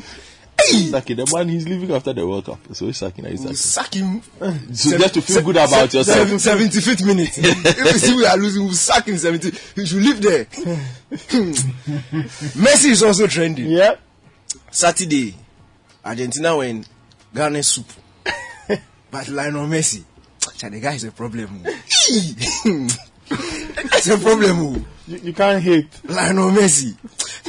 See, Saturday I was watching the game. I said, God. If this guy finishes football, this guy and the other one, we watch again. Because such a delight.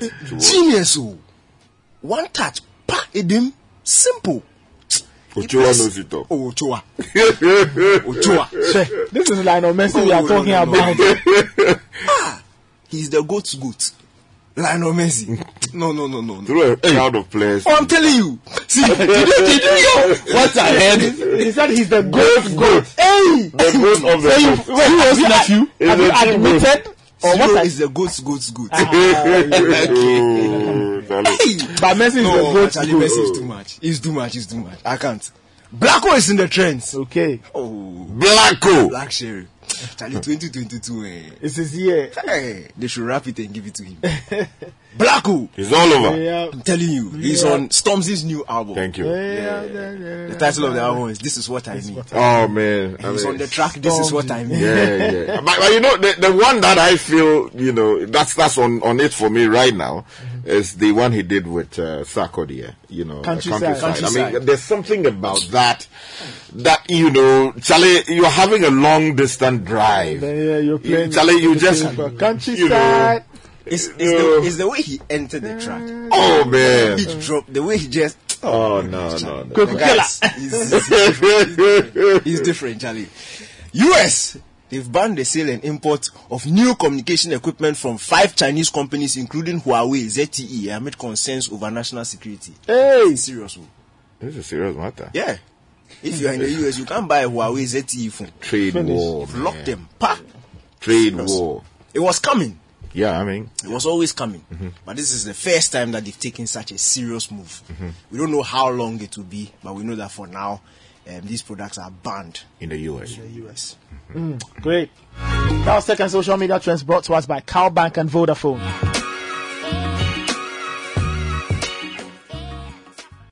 This is the City Breakfast Show. The city's biggest conversation. International fisherman, and this is our letter to the government. That's me, let them move me all I live very close to the Paulina. Hold the doors left phone corner. We do pung at the cool. No more now. We catch fish for the whole nation. She got no coffee on importation. 8:14. So listen to the City Back for sure. Comments are welcome on 0549 986 996. And remember today at 9 a.m. we'll give you the November serving of EdTech Monday. Now is a platform for EdTech entrepreneurs, education stakeholders, and government reps to facilitate critical conversations on the use of technology for teaching and learning. Now, EdTech Monday built on the foundations Young Africa Work Strategy in Ghana, with a vision of harnessing opportunities to shape the future of work and to create an inclusive economy with enhanced resilience for young people and the most vulnerable, especially women, by 2023. Now, it's an initiative of the MasterCard Foundation's Regional Center for Innovative Teaching and Learning in ICT. So, MasterCard Foundation has partnered with Mest Africa to bring you EdTech Monday, airing on the last Monday of every month. And the last Monday of November is today. So, at 9 a.m., we'll be live on this show. On Facebook Live, City 97.3 FM, or Mest Africa's Facebook page. Join us then. Later today, the Black Stars are also playing at 1 p.m. Really? So it's a very hectic day. It's the only F that we don't have a problem yet. Forex, finance, fuel, fertilizer, food, fish. In fact, Maoli said the way all these problems are going, families have got problems. If you don't have forex, you don't have finance, you don't have fuel, you don't have food, you're done. But 2023, we have to pray. In fact, we have to live by faith. Because, you know, when I listen to the budget, what I'm hearing is that next year it's going to be tight. Mm-hmm. Mm-hmm. As my former boss used to say, he said, to be tight like monkey buttocks. I said, to be hard like monkey buttocks. It's all right, Charlie. He said the just shall live by faith. I'm serious. If you can't buy fuel, your food is going to be scarce. Mm-hmm. Farmers don't have fertilizer to plant. Mm-hmm. Your money in the bank, you're not sure what's happening. Mm-hmm. You don't have foreign currency. Yeah. And fish that you used to do this thing, light soup to drink, that one too you don't get. Yeah. But only football and faith. Yeah, that's right. That's the only two things that we just take organized. People like it's true. We'll go to some of the comments. Skala, you were telling us about the fish. Yes, your fish matter. Yeah, so I was saying that. So the other was the, what do you call it? The tupahe, where you use bottle. There's a way of cutting it. You understand? Mm-hmm. To trap fish. Pascal, you see, all these things you are saying is part of the problem. You see, we have not modernized our fishing. So people bring big trawlers, they bring big money, and they push that out. Whilst I agree that fishing is a lifestyle, if you don't add technology and know-how to what you do, you will remain poor. You see, that's and our government, all they do is they give people remix, they can't do this, get votes. Mm-hmm. Instead of finding a way to help, it's like farming. Mm-hmm. You can't be using hoe and cutlass and feed the nation. You see, it's the same thing. I agree with canoe fishing and things. Charlie, if some big vessel comes, 30 staff with all the machines, they will outfish you. You see, so we have to also be open to change. I agree with that. You, this your method you are doing with all these gamontins to catch fish. No way. No. You see. The fish that you were 7 years old you are doing, you are now 39, you are still fishing with gamon. Hold on, Bernard. I'm saying that. In fact, you are even 40. Bernard, I am saying that. Let's assume that there is a problem. Mm. And indeed there is a problem. And deal with it, which is what I am trying to deal with. Mm-hmm. So what was the situation previously? We were using all of these methods to get fish to the market. Mm-hmm. Now we are intervening with all kinds of policy and lack of policy, which is even killing what we were sending to the market in the first place. Mm-hmm. Imagine if we were even using the old ways of getting fish to the market and making sure that at least some get to reach there. Now, we can't even find the fish in the water because someone thought that it was wise to give a whole wetland, which the locals relied on for fish, to someone to do salt winning. Again, we also have in the system people who are doing galamsey. Lack of regulation, lack of intervention from central government and local governments have resulted in decimation of many of our water, and I dare say the majority of our water bodies. So inland fishing has gone down. Do you understand? Probably apart from the Volta. Yeah, because that's the only thing that appears to be left now. Yeah. But you see, the Volta is also fed by the Pra, the Densu. The Birim, all of them have been damaged by galamsey. You can't get any fish anymore. And you see, the danger is that all of these tributaries we have, like these water bodies across the country, they feed at some point into the Volta Lake to a large extent. So that if increasingly all of them, get so polluted that they die out, what happens to the Volta Lake? Yeah. Yeah. Electricity will get hit, and then the fish we have in there too will be seriously devastated. Serious. So yes, it's a good thing. We should go commercial, which means that we can have the Volta Lake, which is about 1.5 hours from Accra, depending on, where you are passing and how fast you are driving. Sitting there, and we do not have massive commercial scale, fish farming, which is we are producing enough to feed the whole of Ghana. Serious. Why should we be importing tilapia? I can't understand. To feed the people of Ghana. And the other problem is that if you are not importing tilapia from China, Chinese are coming to do tilapia on your water. Yes. It means that what can you do? Like what is it that do we need deliverance? Like what is our problem? Charlie. We can't even harvest our own fish. Catfish. We can't even produce our own vessels. Yes. We are buying from Korea. We need Korean vessels to come and teach us how to fish. Charlie, our development is a major issue. Oh. That's why let's talk about football for today, because if you want to deal with this matter, madam, it's sad. I'm trying to tie it into the job situation, because already, if people are losing jobs, look. When I went to my hometown, boys are just home. Charlie, it's heartbreaking. They should go to school. No, Bernard, it is not just about, you see, you understand?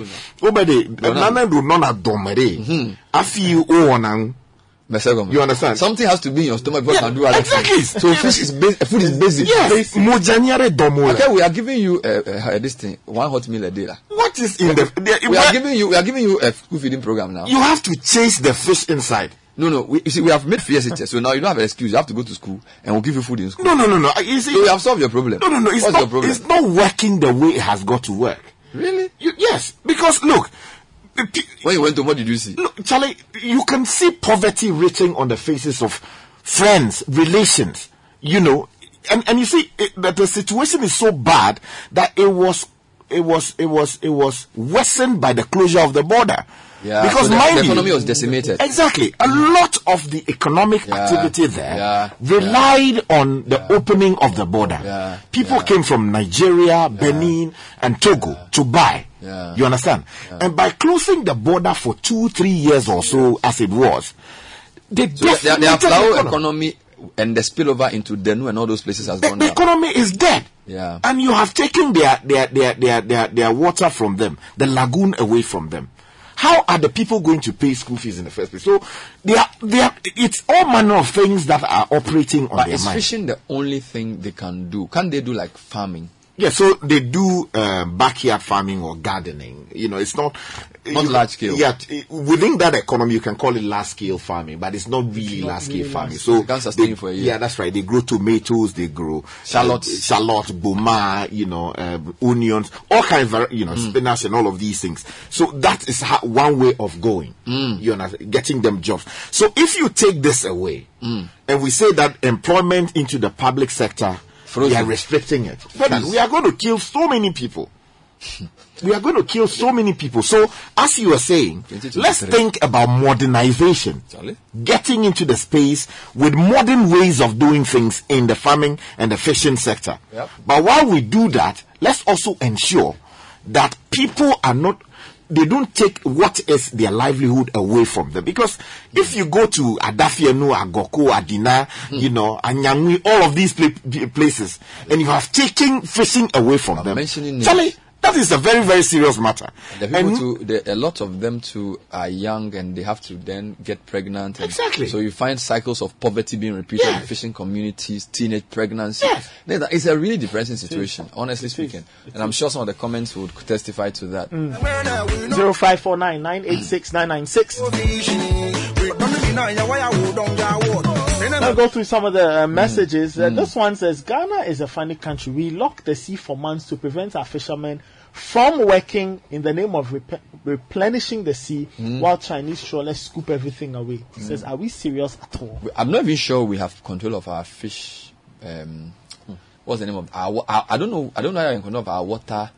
Because, you'll be there, then EU will give you some boat to patrol, to check for pirates. So you can't even police your own water. Can you imagine? So what would they take the money do? All right, this one says, what do you do with money? It's sad. No money to do anything. This one says, Dela, you are too good by giving the breakdown of fishing activities. That's coming from Believe. In Adafianu. Yeah, that's my town. Proper man. Believe. Coming from Danzo, one is saying, Forex, fuel, food, fertilizer, fish. Why are problems today all starting with an F? Because we are getting F. We are getting F in everything. Kwesi Akwa is asking, is there any single industry that has been well managed? Okay. Another message. This one says, the Volta River is already under threat. A vessel was recently prospecting for minerals on the Volta disguised as a dredging machine, I think. They had to be chased away by the community and some stakeholders. Are you sure? Give us the details. Please send us more information through the back door. It's a serious issue. Yeah. Wow. So those are some messages coming in on 0549 986 996. So what was the conclusion on the fishing? My conclusion on the fishing is that it's quite obvious the ministry has struggled to deal with the fishing issue the past decade or so. No improvements have come. They've struggled to deal with same problems. Delara Clue, I think sometime last year or early this year, if I'm not mistaken, she listens to the show, she can just send in the information. Actually did a report on the sheer number of fishing trawlers that were working in Ghana that were actually not Ghanaian, because there's a law that deals with those. But you go and check, they are registered. So a Ghanaian will partner in name, and then is it like Chinese, Korean? Yes. And then they were also, some of these trawlers were also engaged in unsustainable ways of fishing. Psycho be number one. And all these things alongside other effects, the climate change and all those things, have also come in to really, really worry us along the coast. So it's not just a Ghanaian problem. Senegal has the same problem that we're talking about. Benin, Sierra Leone, all of them along West Africa. Yes. And the fishing stock has been heavily exploited. And they really need to find something. But I also think that perhaps we also need to take a look at some of the agreements we have, because most of the time we end up having these conversations, and it turns out that we've signed something somewhere that allows somebody to come and fish here. Exactly. And you can't do anything. You can only watch them as they fish. If you talk, you lose some benefit somewhere. Or some highly connected person. Or some highly connected person. One of the trawlers. Trawlers somewhere. So that would have been. So we really need our ministry to be up and doing on this particular matter. Like you said, it's not just a matter of premix. I'm just looking at the document, and that even looks at the fact that if you're looking at the industrial fleet that operates this side, the Eastern Atlantic, for instance, illegal fishing here reaches 37%. The global average is 18%. So we are double the global average. We are double the global average. And now most of the fleets here belong to the EU countries, China, Russia, Taiwan, Korea. The same country. You know why? Because we cannot police our so what can we do? Yeah, but most of them will tell you that they have agreements. But we need to scrutinize those agreements better. Yeah. You see, normally you may have agreement on paper as to how far you can fish. You can't enforce it. But we cannot enforce it. So they tell the story where they put in the Ghanaian Times that the EU has given us a boat to police our coastal waters against a boat. And they will go and cut salt to receive the boat. You know, so it's a serious matter. The fish thing. It's not just fish. You see, even with our minerals. Yes. The average revenue we get from our minerals compared to Botswana gets at least 60% of the value of diamonds. Nigeria gets about 57%. Ghana gets less than 20%. Oh, so our ineffective institutions and our lazy implementation of policy. You see, and then here what is causing us all this? The big problem here is if you look at the last article, she looks at the export numbers. Sorry, the import numbers. Yeah. $200 million worth, and now we have a fish crisis at the harbour. Only 4 of 76. This is a time where we are supposed to reduce our importation. There's no fish. So certainly, what do? We have to bring. Maybe you have to send Freduho back to the coast, sky. We have to go and talk to your people again. Yeah, it's that's right. Because look, if we destroy this, look at the numbers along the entire coast. Yeah. No, because election is coming to become an election issue. Yes. Then they'll vote. Then they'll do the same thing to them too. Oh, Charlie, let's talk about black stars, right? Because this fish thing is depressing me. You haven't eaten fish in a while. I haven't eaten fish in a while. But you eat fish on a regular. No, I like this thing, dry fish. The one that is chasing his tail. The fish that is chasing his tail when you need to do like... Which one is that? Oh, gearbox, you mean? No, the fish... Kotokwi. I mean, I don't know the name. Yeah, yeah, it's like gearbox. And the last way they add this thing, like yam, chimenukwe. Pepper today is like... When you know where pepper... Then they put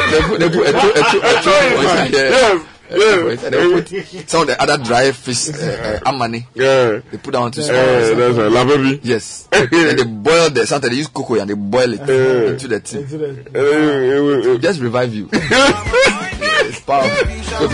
If your child is not strong, do tea manuka for him. Dry fish. 0549986996. Coming up next is Your Money. The one is brought to you by CBG. CBG is saying we stand with you.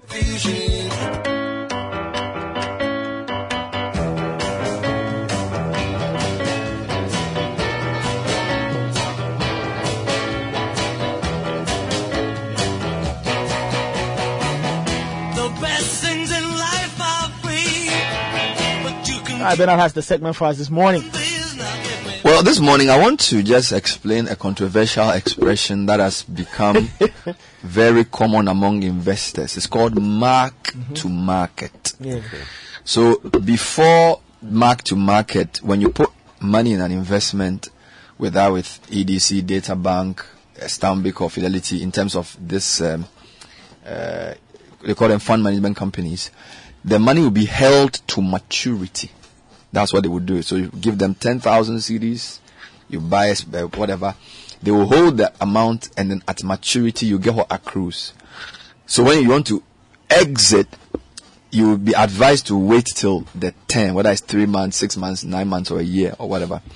Now, with mark-to-market, because market conditions have deteriorated, when interest rates rise, the value of your investment also falls. So the price of the bond that you bought comes down. So if you want to exit before maturity, in fact, if you want to exit even at maturity, they calculate now your mark-to-market value is discounted based on the value at which the price of the asset has come down. So you notice that you are going to earn less around this period. So a couple of things. If you decide to withdraw. So a couple of things. Always read the fine print before you get into an investment and ask whether they are using hold to maturity or mark to market. Of course, SEC is now saying they should all do mark to market. Number 2, it's always better when there's panic to wait. Because when you draw now, you may lose unless you need it urgently, for which you have to remove it.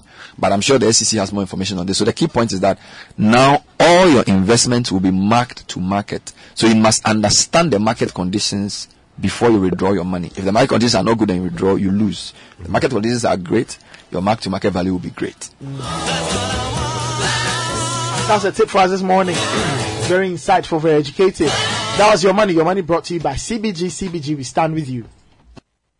This is the City Breakfast Show, the city's biggest teachers conversation. Are suffering. Teacher trainees are suffering.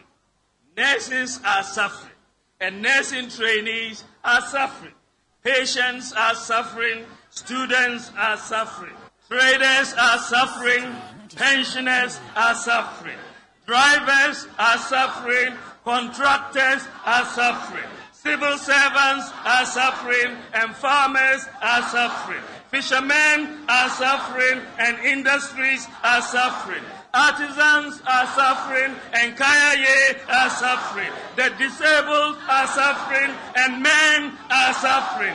Women are suffering, and children and Ghanaians as a whole are celebrating.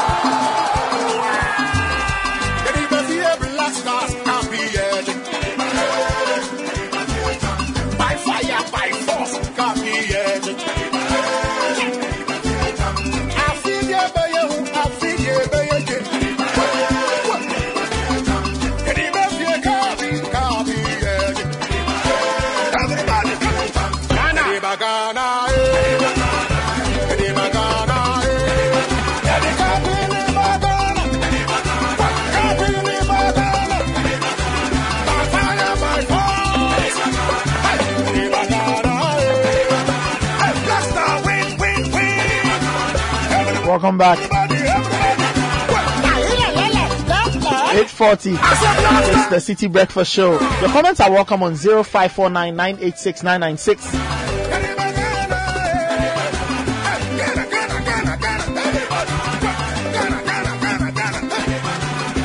Now the all-new Ghana Pay mobile money service app is here. Just download it from the App Store or the Play Store. You can also register by dialing *707# by visiting any branch of your selected bank to activate your wallet. Ghana Pay transaction BIA free. You only pay e-levy. Ghana Pay, your money your way. If you're hustling under the sun, if you are tired and thirsty, if you need quick refreshment to go with your meals, you need to reach out and grab a Coca-Cola. Find Coke Zero Fanta Sprite in a 300ml returnable glass bottle at 2 Cedi 50 pesos. If you want the 300ml plastic bottle, it's selling at 3 Cedi 50 pesos. And your favorite Coke Classic is selling at 3 Cedi 50 pesos for the 300ml plastic bottle. So whatever it is you're doing, make Coca-Cola a part of that moment. Coke Raw Refreshment for all occasions. Coca-Cola Zero Sugar. You need to try it first. Meanwhile, RT Homes is a real estate company with various properties located at Oyarifa, Ayim Mensa, Oyibi, and other preferred locations. We've available 2 and 3 bedroom homes at Oyibi behind Valley View University for sale in a gated community. Now, locate us at Oyarifa Ghana Flag. Call us on 0244692857 or 0246102514. You can also go to rthomeplanners.construction@yahoo.com. And if you want to emigrate into Canada, Askia Immigration Consulting will give you the right information, personal advice, and authorized representation in all your immigration matters for Canada. Visit askiaimmigration.com for free consultation. We are a regulated firm located at 1 Airport Square, Airport City, Accra, adjacent to Holiday Inn Hotel.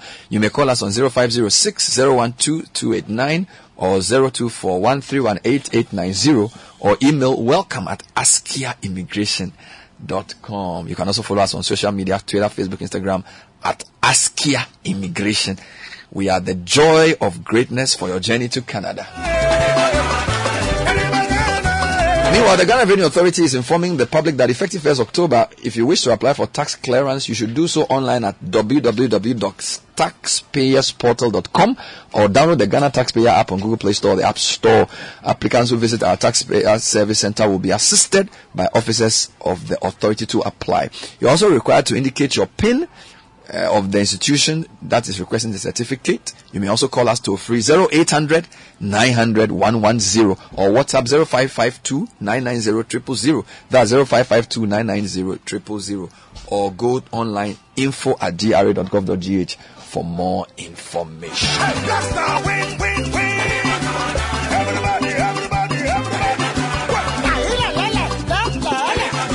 Hey, 8:43. Like I said, at 9 a.m. we've got the November edition of EdTech Monday, so stay tuned. But for those who didn't know, at 1 p.m. the Black Stars will play. The Black Stars are playing in their second World Cup game to take on South Korea. Son Hyun means South Korea. Which, Kim. Everybody is Kim. About 5 players in that team are called Kim. Hey, what is that? So it's like Moon. South Korea, their main names are Moon. Kim. One. No. Moon and Kim. There's three. They are Park. The three most popular South Korean names are Kim, Park, and Moon. Yeah, they have one, two of them also.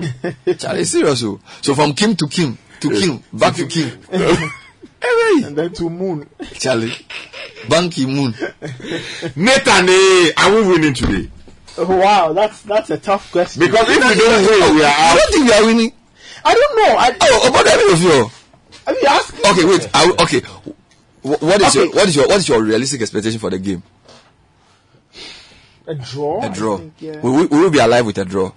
Yes, you are still alive, but the point is that that means you have to beat Uruguay. But you have to beat somebody. At some point, you have to beat somebody if you want to progress. Things, that kind of thing. So, but a draw will not be the end of the world. No, it won't be at all. But a loss will be. Two losses, you are out, really. So, we have to avoid defeat. We have to. Do you think they will approach it the same way they did the Portugal game, where they contained the Portuguese for the first 15 minutes and then decided to sort of...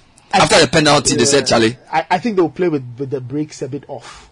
You think so? I think they will still be a bit more disciplined. I think they'll still be disciplined at the base, but we should expect the team to be a bit more expansive because we're in a situation where you need a win. So will you say that the team he picked in the first half against Portugal was a conservative, defensive-minded team? Yes, because that was really the plan. The plan was to always stay alive against Portugal, possibly come out of it with something, and then build from there. It almost worked until the penalty. Yes, until the penalty, and then when we equalized, the substitution also didn't work. So that means will the team change? That's the info we are picking up. It is likely we'll see some changes, and those changes, if they should happen, will tell us that the coach wants to get the win. Okay, so let me go back to the list we used and I ask you where you think the change will be rang, because the people we started with for the first game, so this game was Thursday? Yeah, Thursday. So we had Atizigi in goal. Do you think he'll maintain Atizigi? Yes, Atizigi stays. And then he did back three of Amate, Jiku and Salisu. So remember you told me that it was a very risky thing to do the 3-5-2. But that's what he did. Yeah. So he did the Amate, Jiku, Salisu. Will you repeat that? Otto is proving hard to predict. Yeah, but I think he might go for a traditional flat four today with what Nathan has said. And also some of the indications you're picking up that he wants to be a bit more attacking. So if he does a back four, what does that mean? It means then you might see your Tariq Lamptey coming in. Right back. Yes, because he's more attack-minded. You know, then you might see Barbara Manstey or Gideon, depending on what his full. So it means one of the centre backs will drop. Yes, it could be Jiku or Amate. Yes, Salisu definitely stays. Yes, because he gives the natural left balance. Yes. So he may do Rahman. Rahman had a decent game. Yeah, he was quite good. He had an assist as well. Yeah. So you do Rahman, and then he will probably drop Jiku or Amate, or still maintain the back three and then play Tariq and Gideon. Gideon is more offensive. Very offensive. Yes, offensive. Who will do the middle three then? If he does that, I don't think he'll change Partey and Samed. Samed had a good game. Yeah, so Partey and Samed, would they be DMs in this case? So Salis is expected to do defensive work, and then Partey is supposed to do more breaking the line work as well as defensive work. So then, who will be the? So in this your formation you're doing, the third midfielder will be who? That's where that is if you are sticking with the back line you are talking about. If you go a flat four, I would bring in an additional winger, not a central midfielder. I'll bring in either of Kamal Dean, Osman Bukari, who scored. You want somebody who can run, who can... Yeah, yes, you want to go after the points. Would you replace Dede with Jordan? No. You still keep Dede? I've told you, I mean, I don't drop Dede from my blasters line. Yeah, Dede has talismanic... You know, when he scored, it was almost like I knew I was going to score. I mean, I don't drop Dede from my blasters. He's your player. No. Keep him on. His legs are gone. Take him off. He's your talisman. Yeah, but keep him on.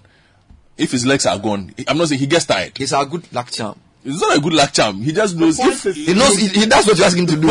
Get me a goal. He'll get you a goal. He'll do something. He'll do something. You want a penalty one? He'll get a dive. He'll get it for you. Something will happen. Wow. So let's go through this again. You are not sure if you do a back three or a flat back four, but you're saying that Salisu will stay, whatever formation he does. Yeah. And he may do Baba Rahman or Gideon Mensah depending on whether he's doing back three or flat four. You see from the substitution that he'll bring Tariq in for the right back. Yeah. I think he'll start Tariq. You're also saying that he'll maintain Salis and Partey. Yeah, that he won't touch that. Now, so the key decisions to be made is, will you keep Kudus? Yeah, nobody's your best player. Yeah, nobody's stopping Kudus. Where will you play him? Well, either you shift him, I'm saying, in bringing an additional winger, you shift Kudus a bit to the attacking right. Keep Dede behind the striker, Kamal Dean or Jordan or Osman Bukari left, and then Inaki stays up front, or bring, that was mostly. But Basedu will not play. Alidu no. I think Alidu also got a yellow card. He was a bit hot-headed as well. So in this your formation, Inaki stays, Andre stays. Yes. Kudu stays. Nobody touches Kudus. He is the best creator we have. So who are you dropping from the first game? No, the changes I'm saying are all from the back. But you said you wanted a more offensive guy, like the guy who in the Switzerland game who did the assist, the guy who plays for Rennes. Kamal Dean. That guy is really quick. Yeah, that's why I want Kamal Dean to come in on the left side. That is if we play a flat four. If you play a flat four, then you put him on the left. But if you don't play a flat four, then you use the Gideon Mensah. Yeah, Gideon Mensah will do that work. I get you. They will do that work. So if we play a flat four, Kamal Dean gets a shot on the left side. With who on the right? No, you shift Kudus. So you move Kudus off to the right. Yeah, you shift Kudus to the right with space to roam. The way Korea play, would it be better to be attack minded or to contain like Portugal? And today I think we should be patient. Patient. Yeah. The natural call will be go for it. But if you've listened to the Koreans, they basically said they are waiting to exploit spaces at the back. Which means they want us to run at them. Because they are expecting that you are coming in with a rush of blood to your head that I want to do something now. So they are looking to exploit. And they'll give Son. You know, Son is the best with that kind of thing. But I'm just saying that it will be quite expected that Ghana will go gang-ho. But it will not be a good approach. I'm saying stick with the defensive organization that we should. We were very organized. And I like that. Very. Yes. Stick with the defensive organization, but improve the attacking shape of the team. Okay. Now, if we are able to improve the attacking shape of the team, we are posing them problems up front. We are holding them back. Korea is not very potent. Should we let them come at us? No. Korea is not very potent up front. We watched the game against Uruguay. Right? They had one shot. Oh, really? Yes, that was the entire game. One shot. They had one shot. That was one shot. Uruguay hits the bar a couple of times. So, if we are able to stay organized, they're not going to pose too much of a threat anyway. Now, we are organized, they're not posing a threat. We must also be able to do something. Now, that is where I'm saying we have to be sharp, because the same level of defensive organization we've shown, they also have. This is a very good defensive Korean team. If you, in the past 10 games that they've played, they have kept clean sheets like 6 or 7. Is Kudus being played in the right place? Charlie, because the guy's ability to dribble, Charlie. Depends on what you want to do. And so that's also the thing that Ghanaians we like the Kudus. But as you do it, I'm just saying he's the X factor. Oh my lord. He's the X factor. Charlie. He's the X factor for us. Yeah, you know Kudus. Yeah. Kudus, yeah. He's the X factor. Kudus. I wanted to go and carry him on my head. If they say I should carry him, I'll carry him. Yeah, he's the X factor for us. The way he's able to beat his man and run at pace. Yeah. He does the ball progression. Imagine if he had like I forget this guy's name all the time, Kamal Dean. With him, and they are running at the defense. Yes, they will be they are menacing. No? Yes, they are. They are very quick. But the headache for you then is defensive. because the assumption always is Ghana plays on the front foot. We are not ball dominant. We are not a team that possesses the ball 70%. Yes. If you're a team that possesses the ball 70%, 80% of the time, you can afford to take those kind of risks because they are always on the ball. Yeah. So you don't risk too much. And they don't do good defensive work. Eh? They will stay focused for a long time. Can't you, because you see, if you are playing on the break, can't you have those guys and say, look, just stay behind the ball. The defender will lob it over the high line. You run for it and then you... Yeah, but I'm just saying that it's the awareness of it. Mm. Okay, Kudus is not designed for that. His skill is not defined. Yeah, he's not defined. And leave him. He's not designed. Yeah, let him do what he wants to do. And I think after he settled, we started seeing what he was capable of. The ball progression, the take-ons, the shooting as well. He gave us a fair shot. Yeah. So two good shots. Well, we need to encourage him to do that a lot more. Where did he come from? Right to dream. Right to dream. I hear he's a Nima boy. Yeah, he's a Nima boy. Lord. Yeah. Nima to the world. Kudus, Charlie. Yeah. Oh, Kudus. I just think he needs to be more efficient. Like, yes. For the Black Stars. I mean, for Ajax, he's quite efficient. Yes, because they play him very high up. They play him very high up. How can we play him high up? Because this is not Ajax. This is not. It's very simple. You can't do it. Argentina tried it 20 years ago. Because Ghana is not Ajax. No, but Kudus. We don't have the supporting structure. Kudus. The point is, in terms of the quality of play around him, to allow him to and even the system. You know, like Partey. I felt Partey was unfairly bashed after the game against. Why? No, people were like, he doesn't step up. You know, people expect to see Arsenal Partey, and we've had moments where. Why can't we get Arsenal Partey with this one? Because you don't have Saka, you don't have Odegaard, you don't have Odegaard, you don't have those kinds of players. Arsenal is a team that is designed; they can play the way they play with their eyes closed. Okay. The passing, you know. No. So he knows where to put the ball. He knows the run exactly. We don't play like that. Ah. And his ability to step up and score those killers from outside the box is not by luck. They designed the play to allow him to show up. I was worried about in the first game. The Portuguese pressed us a lot in the first. So whilst they kept the possession, and while they pressed us a lot. We didn't have a lot of time on the ball for the first 40 minutes. I'm actually writing my match preview, and I'm saying one of the main points I'm saying is that beware the press. But the Portuguese tired though. You notice that? Yes. Because of the aggressive press. But the Koreans won. By the 50s, from the 50th minute going. Yes. The Portuguese have decided that they won't do this pressing. It's not helping them. No, I also part of the strategy in the sense that they were not finding the spaces in the middle that they were looking for. Them. So you come and then they'll start finding the space behind you. That's how come they scored. Oh, Sky Jesse has come. Yes. Is it from Jude? Yes. I'll deal with him later. Yes, against all the. So you're saying that the Portuguese backing off was not necessarily tiredness. Could also be they wanted us to open up. Now come out. Yeah. And that's how come in that chaotic spell they scored twice, because then the chaos was what they wanted. The game had opened up. And against Korea today, honestly, I just feel we should be patient. We should be a bit more direct, but we should also take care of the ball better than we did. We lost the ball too many times, and that will require people like Samet to be a bit more. He should take care of the ball better. Partey,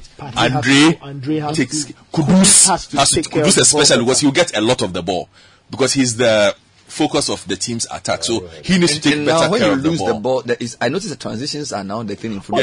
Really the quick. 2 goals they scored, the second and the third goal, it was in transition. Do you know why? The midfielder hadn't settled. Yes, it's because teams are in transition. Everybody has left their position, so when the play breaks down, you can't recover. Yes. So I remember when we lost that ball, the Jordan lost that ball. I remember 5-6 years ago in one of the UEFA. Technical reports. The technical from the champions. Jose Mourinho kept saying that it will get to a point where that's the only way. The transition is the only way to score. Because everybody's so organized. Did you watch Croatia yesterday? I'm sure the coach was watching Canada. Was like, oh, these people. It's like they have brought themselves to the abattoir. Cut my head. This was Zuma called father and son. Yeah, cut my head. It was like they played right into the house of Croatia. Yeah, like it was so obvious. But it's because Canada's football culture is low. I was just saying, it's a World Cup. They play ice hockey. Master, if you score one close, naivete. They were playing like they play basketball. Yeah. You shoot, I shoot. You shoot, I shoot. Against Croatia, where Alfonso celebrated his first goal. So, prediction. Alok, what is your prediction? Me, yes. I think we'll win a narrow victory. You will win narrow. Oh, is that 1-0 or 2-1? Ifo? Yes, I think we'll win 2-0. 2-0? Yeah, 2-0. Okay, we'll see. You? 1-0. 1-0 Ghana. 1-0.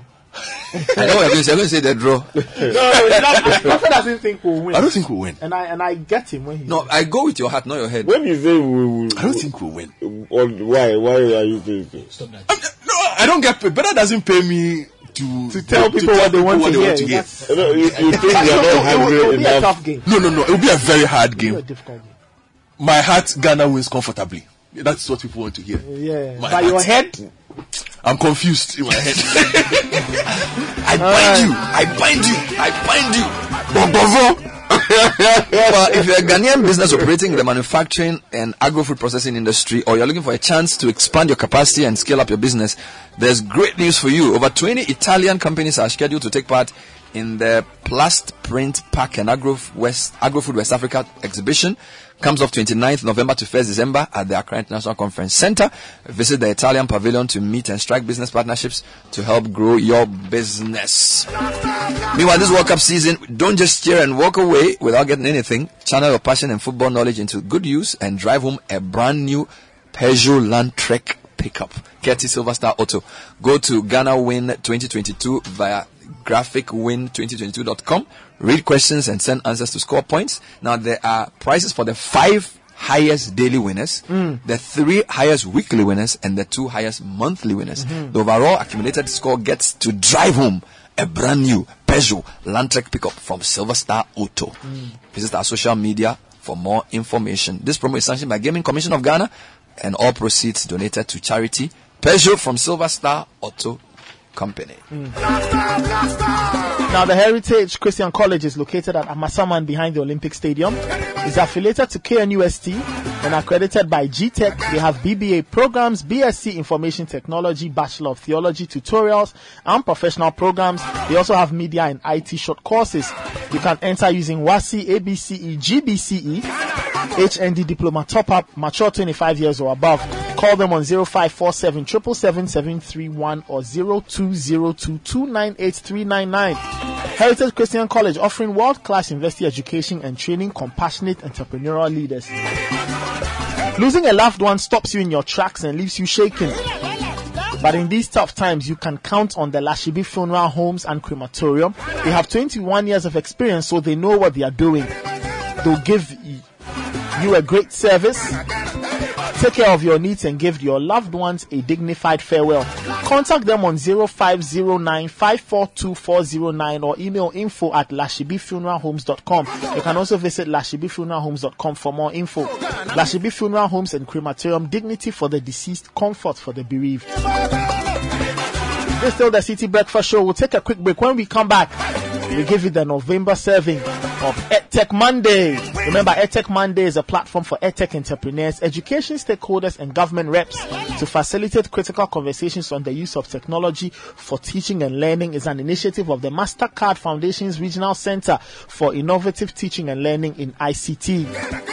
And it happens every last Monday of every month. Remember, it's a partnership between the MasterCard Foundation and West Africa. You can catch the show live on the City Breakfast Show and watch live via City FM's Facebook page, City 97.3 FM or Mest Africa. We'll be right back after this break. Don't go anywhere.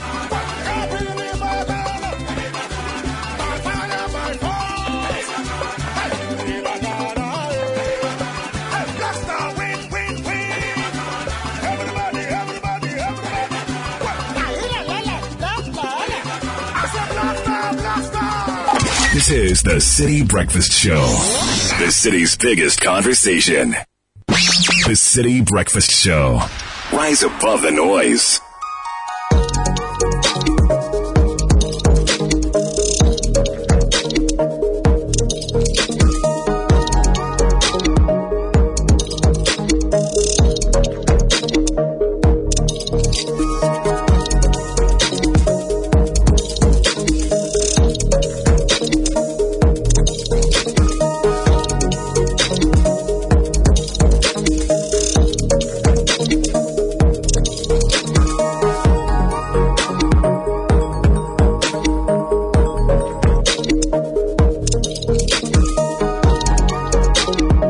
welcome. November 28, 2022. Welcome to this month's edition of EdTech Monday. Now, EdTech Monday is a platform for EdTech entrepreneurs, education stakeholders, and government representatives to facilitate critical conversations on the use of technology for teaching and learning. And the show is an initiative of the MasterCard Foundation's Regional Center for Innovative Teaching and Learning in ICT, and is part of the Foundation's strategy to find solutions to Africa's youth employment by closing the gap in access to quality education and advance the integration of technology in education policies and practices across Africa. Now remember that the MasterCard Foundation is helping bring you EdTech Monday and has partnered with Mest Africa to bring you EdTech Monday, airing on the last Friday of every month. Now EdTech Monday builds on the Foundation's Young Africa Work Strategy in Ghana, with the vision of harnessing opportunities to shape the future of work and to create an inclusive economy with enhanced resilience for young people and the most vulnerable, especially women, by 2030. My name is Nathan Kwa. I'm your moderator for the session. Now, today we are talking about EdTech, or talking on the topic EdTech as an enabler of education for learners living with disability. Now, the World Health Organization approximates that there are over 400 million children living in Africa, with about 10 to 15% of school-going age living with a disability. The World Bank report, in addition, states that less than 10% of all children with disabilities under the age of 14 attend school in Africa. Now, we do know that disability is one of the most serious barriers to education across the globe. Nevertheless, EdTech is proving to be an enabler to access to education for all, including learners with disabilities.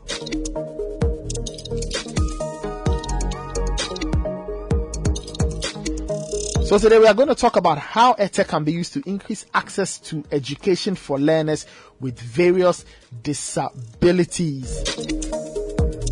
And I've been joined by some wonderful guests who really know the topic and will provide great insight to the issue. First, I have Rose Ofosuhima Dakun, National Inclusive Education Coordinator at the Special Education Division, SPED, of the Ghana Education Service.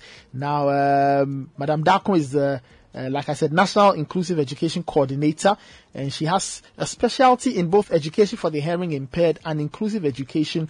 And as a National IE Coordinator, she coordinates the National IE program at the national and sub-national sectors, and she liaises with international and local bodies to promote IE activities in Ghana and across the sub-region to support education for all. Madam Rose Ofosuhima Dakun, if you can hear me, good morning. Welcome to EdTech Monday.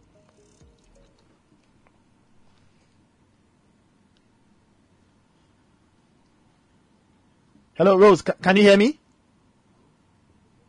Good morning. Happy to be your guest. Thank you so much. Thank you so much. My second guest is Derek Omari, CEO of Tech Era. Now, Derek is a social entrepreneur who builds accessible hardware and software products to bridge accessibility gaps in education and social inclusion for persons with disabilities. He's currently working as the national consultant for the United Nations on Disability, and he's a certified Google Chrome accessibility expert and appointed as the country rep to join the Global 40 Accessibility Expert Member Network of the Global Initiative for Inclusive ICTs. Derek, if you can hear me, good morning. Welcome to EdTech Monday. Good morning. Thank you for coming. Great. My final panelist is Farid Ibrahim Gombela. He's a digital skills trainer and professional social worker with the Social Welfare Department at the Krowor Municipal Assembly.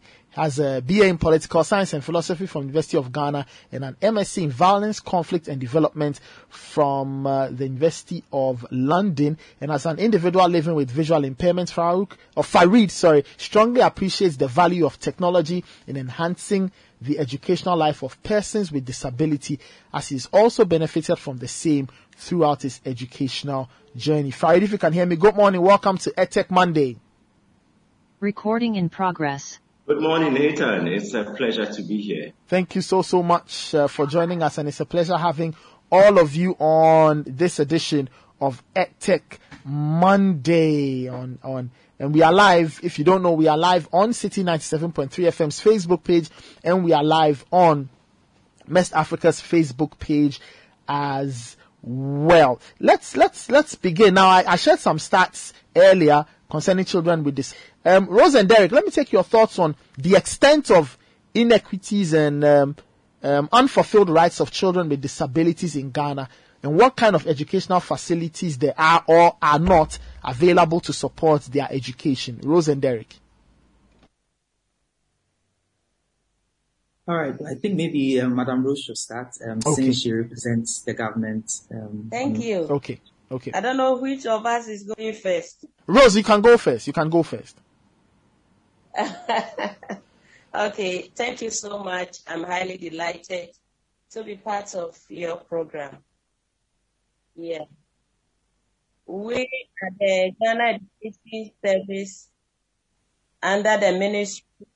Hello. We can hear you, Rose. Please go ahead. We can hear you. Okay. Thank you very much. I'm highly delighted to be part of this program. We are the Ghana Education Service and the Special Education Division. We are poised to see to it that children with disabilities in our country are trained, educated, so that they can live as independent human beings in their adulthood. So nothing will gladden our hearts to see all these children in schools. Mm. And provisions have been made by the government to provide education for all categories of children with disabilities. The only problem we have is that we do not have this information deep down into the last person in our society. And coupled with our misconception about disability and education and training, we sometimes, as a people, do not feel like letting our children be in school. Notwithstanding that, we in the government are working hard to support parents and families to educate these children. In our system currently, we have the one that we call segregated schools in place, which will soon phase out because of inclusive education. And we do have inclusive education also being implemented with a well-developed policy, a framework that directs us as to what we need to do in educating our children. So all this in place, we are looking forward for the society and families to bring the children to school. For now, I can confidently say that access to education by children with disability is very easy and open. All that we need to know is what is the condition that our child or our world is in. Because for us now, currently, what we are practicing, even though we are doing inclusion, we looking at limited resources that we have. We do include or mainstream those within the mild to moderate. Those severe are currently still in the special schools. We have 28 special boarding schools across the country. Mm. We have two main schools for the visually impaired, one in the Upper West and one in the Eastern region. Then we have 4 integrated schools for the visually impaired. We also have 13 schools for the deaf across the country, basic schools, 1 secondary SHS for the deaf, only for the deaf. Then we have 1 integrated secondary school for the deaf. Then we have 12 schools for the intellectual and developmental disabilities. Aside this, all children, all categories, especially the physically challenged ones, can also be enrolled, and the mild to moderate visually and hearing impaired can also be enrolled in all basic schools, all category of schools across the country with support from the schools. So currently, this is the provisions we have to educate our children in terms of access to education. Thank you. I'll hold my brief now and wait for my turn later. Okay. Thank you so much. All right, Rose, thank you so much. Derek, your take on this? Thank you. Thank you so much. And thank you, Madam Rose, for providing that background on inclusive education in Ghana.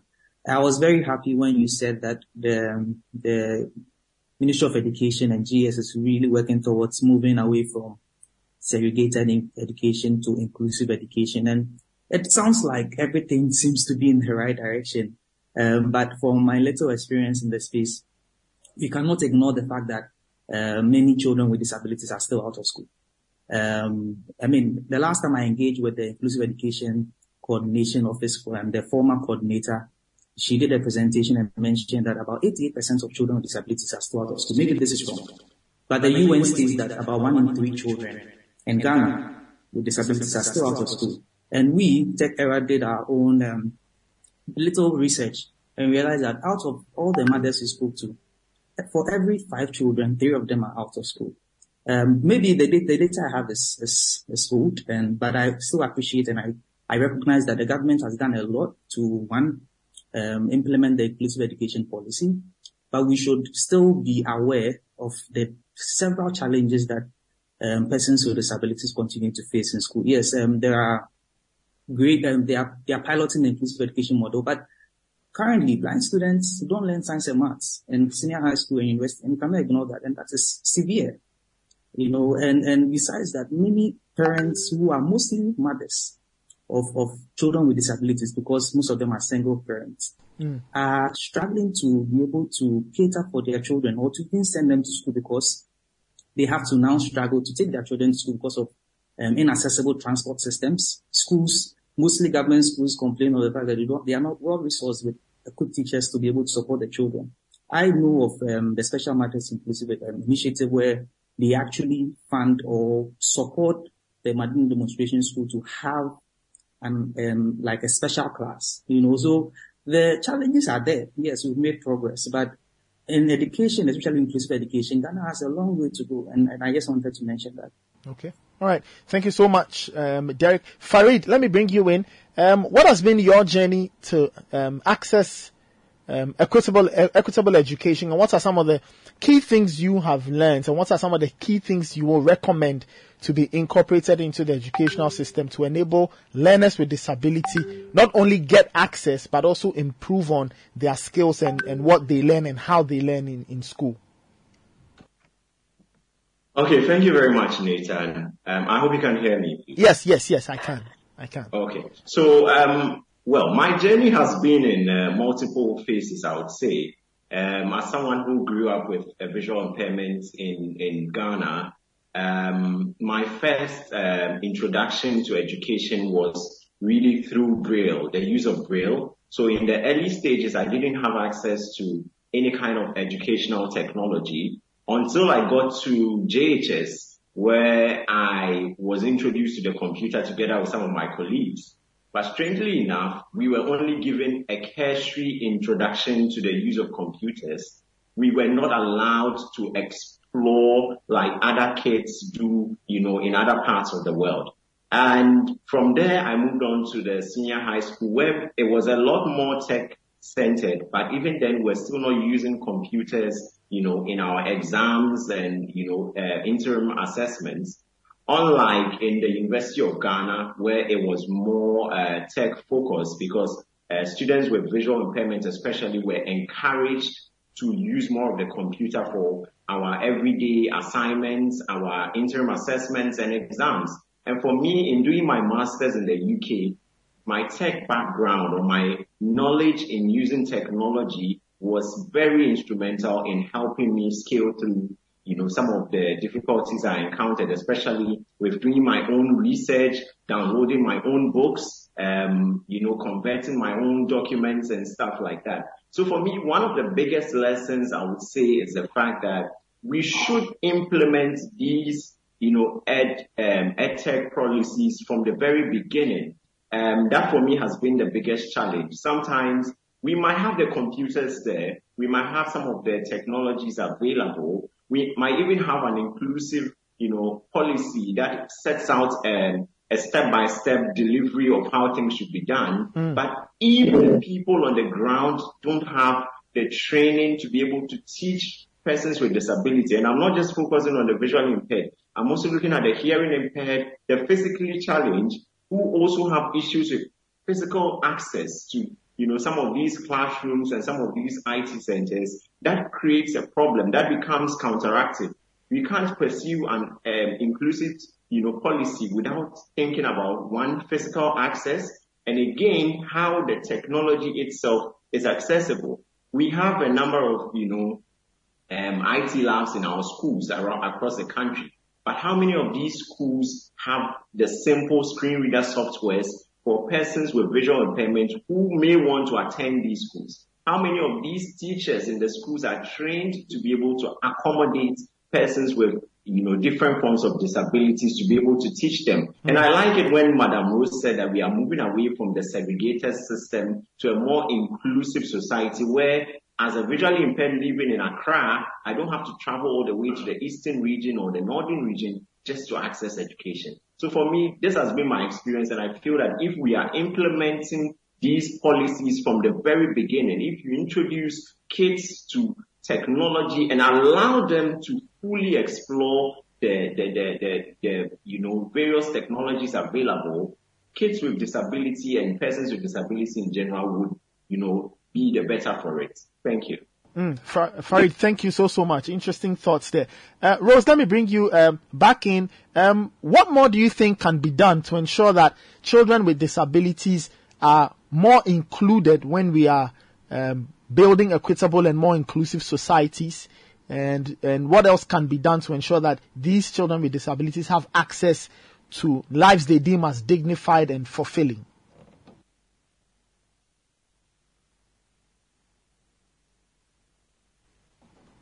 Hello, Rose, can you hear me?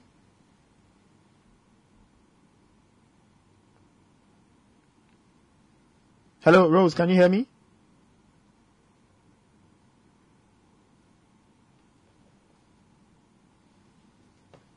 All right, I think Rose has an issue with her line. We'll get to her in a bit. Derek, if you can hear me, let's talk about EdTech. Oh, hello. Yes, Rose, can you hear me? Yes, I can hear you. Yes, yes I was asking. Yes. A quick one. Before I come to your question, Derek mentioned that special mothers created a special class in Madina School. That is not correct. The Madina School is one of our 23 unit schools that we, before we started inclusion, we were looking at options to see how best we can get a lot of children being mainstream in the schools close by at a convenient way. And so we have 23 unit school for the intellectual and developmental disabilities across the country. And Madina Cluster of School is one of them. So they already have that. That school has been there for a long time. So they only take children with intellectual and developmental disabilities, those categories. And these children are schooled there. They socialize with the other counterparts, the regular counterparts, and they play with them, but they have special class where they are given special attention. Thank you. Great. Thank you so much. I think we are all in the same boat, going to the same destination. We will all be happy if we have technology being used by children with disability. Why am I saying that? For instance, if you take the visually impaired, as Farid rightly said, if they are using technology, learning will be very, very easy for them. Currently, if you go to Kwapiman, they do not write WASI with Braille. They write WASI with computers. And we are looking forward, working hard to see to how the other five integrated schools, SHS, will be able to use computers to write WASI. That makes it very easy for WAEC and even those who are marking. And that is very excellent if we are using that. And so we are looking at how best we can get softwares for the schools, how best we can get the teachers who are training them, especially at the basic level. At the basic level, we have a lot of children being turned out into SHS. If we catch them young, they will be able to use it, and that will also improve the academic outcomes. And so that is what we are looking forward. And that is the message we are always giving to partners who want to help us. Currently, because of inclusion, we have a lot of children with cerebral palsy benefiting from education in our various inclusive settings. And we go to most of our regular schools, you'll find these children there. Sadly, some of these children, teachers don't even understand or know that these children, if they cannot grasp pencil or pen, they can use computers to write. If one finger is trained or prepared for that. So we are pushing forward to get them using laptops, tablets to add their book right from KG to wherever they want. As I speak now, we've been able to secure some of these laptops and tablets to be distributed to these children in our schools across the country. Okay. Because if they have that, they will be able to write without using pen and paper. And I'm happy to tell you, the general public, that WAEC is ready to support these children to use computers to write WASI and BECD. And we have started doing that. So technology is what we need to direct all our attention to if we really want to. And we are working, we in the Ministry and Ghana Education Service are working hard to get all these children doing that. There was this issue of most of the children are not in school, they are at home.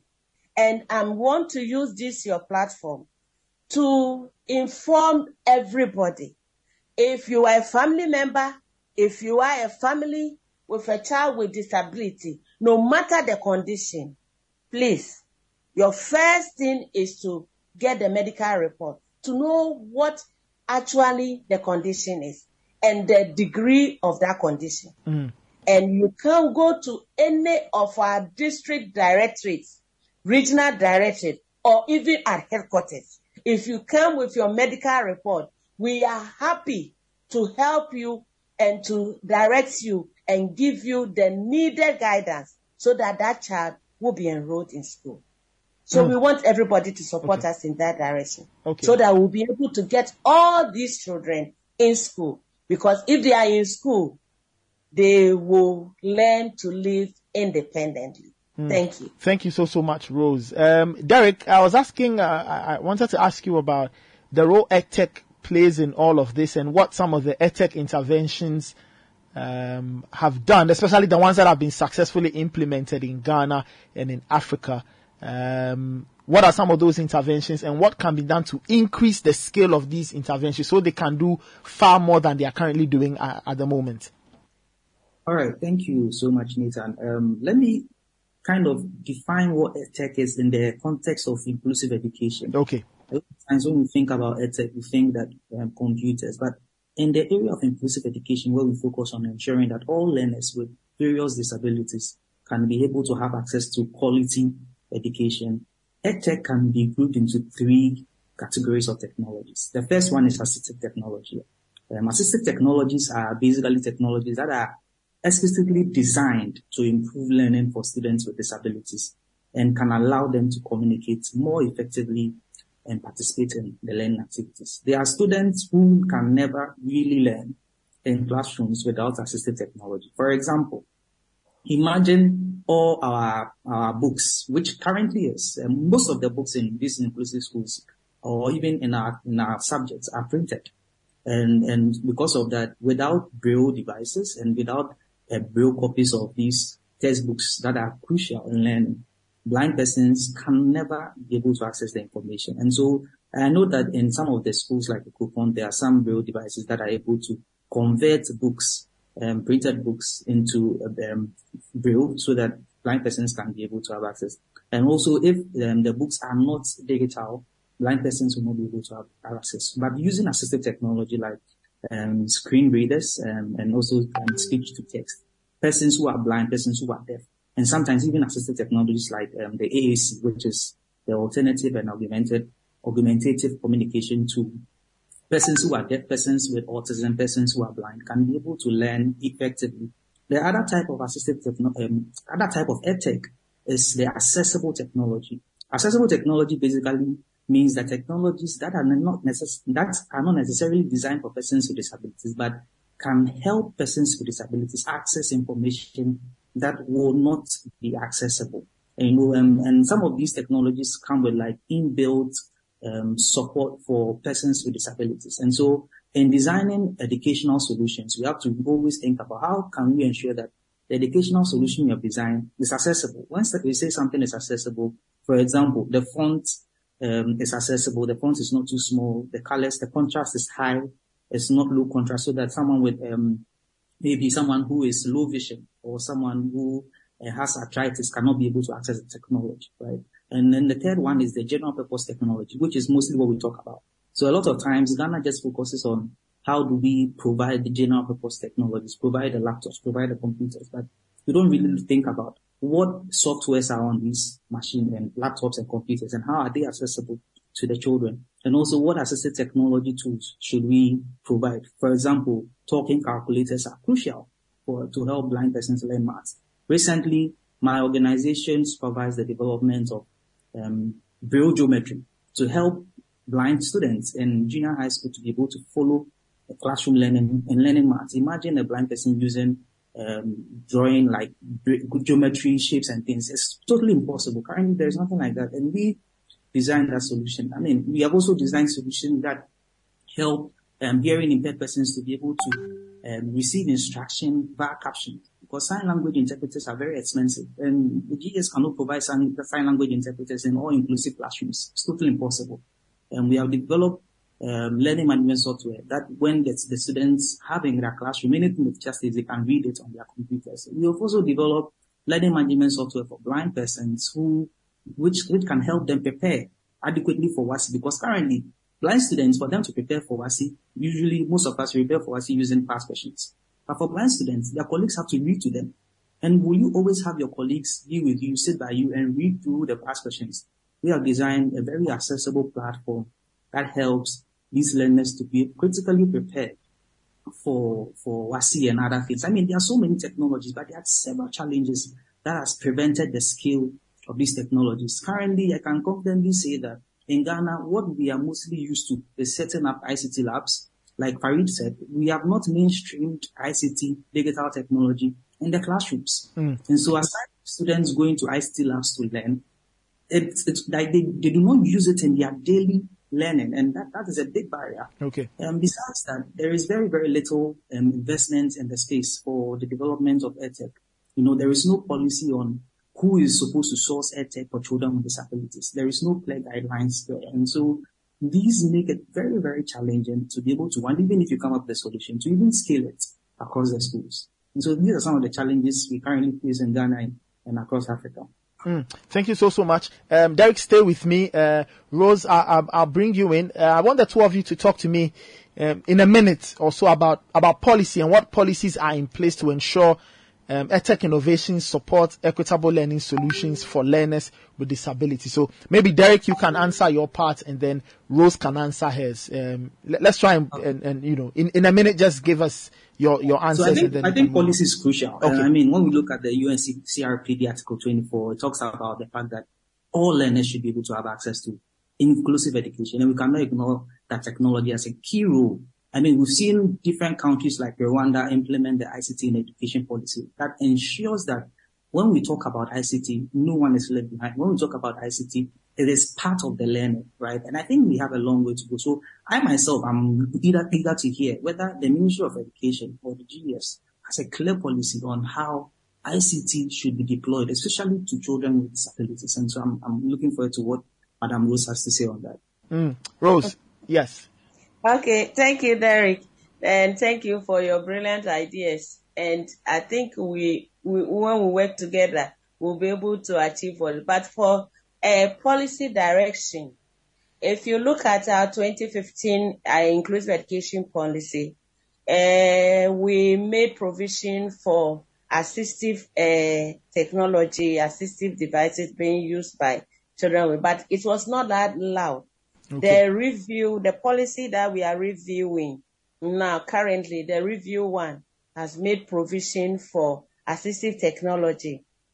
All the things that Derek was mentioning are all in our plans so that we can support that. So the new, the revised version of the policy will come out with that. That in that policy, it is loud and clear that we really need assistive technology to support our children's education. Thank you. Thank you so much. Farid, let me bring you back in. Is there a need for more policy interventions to enable learners with disability, or is it a challenge with implementation? Okay, Nathan, I think it's more of a challenge. Well, so it's an expansion of the scope in the policies that we have. And I'm glad to hear that Madam Rose tell us that they are doing a review of the inclusive education policy, because like she said, the focus on ICT and accessibility was not intense. It was just limited. The policy was more generalized. So it would be great if a revised policy would place a lot more focus on how we can mainstream technology right from the very beginning. So for me, it's more of expanding the scope of the existing policies and implementing it. The policy, even as it exists now, had a 4 to 5 year implementation or roadmap. I'm curious to know how much of that roadmap has been achieved, because it had a year on year, deliverables or things that needed to be done to ensure that by 2019, 2020, we had gotten somewhere. But unfortunately, we still see a lot of the problems in terms of physical access, in terms of materials, availability of materials, resources, in terms of even software, on some of the computers and other devices provided. In fact, some of the devices that we have are just, have been turned into white elephants, because we don't have enough of them to be able to give, students with disability the opportunity to really learn these devices. And I'm talking about, for example, the Braille display, the Pearl camera, and some of these other technologies that places like the University of Ghana have been able to procure through, private support, but are not able to fully implement because they are not enough. If you don't handle the few you have, it might cause a lot of problems. So I'm thinking that the policy should be a lot more expansive and should delve more into the benefits or the impact of IT on learning with, learners with disability. Thank you. All right, Farid, just stay with me. Let's quickly tell us your experience in using EdTech for learning and whether or not it made it easier or tougher, in a few words. It definitely made it easier, Nathan. It definitely made it easier because, like I said, and, the technologies that we have available have made it possible for me as a visually impaired student to be able to go online, do my own research, access my own information, download my books, especially during my master's in the UK, because there I had the library support and all of that, but to be able to keep within the time and within the constraints of my program, I had to do my research on my own. And if I didn't have the basic IT skills, it would have been difficult. And nowadays we have technologies. One of my most exciting moments is to be able to get even a hard copy text, let's say a book which is hard copy, and I use my phone through a software called the Scene AI or the Kibo on, Scene AI on Apple devices and keyboard on Android devices to be able to read hard copy text. You know, it scans the page and reads it for me. So it makes, definitely technology has made things a lot more easier for,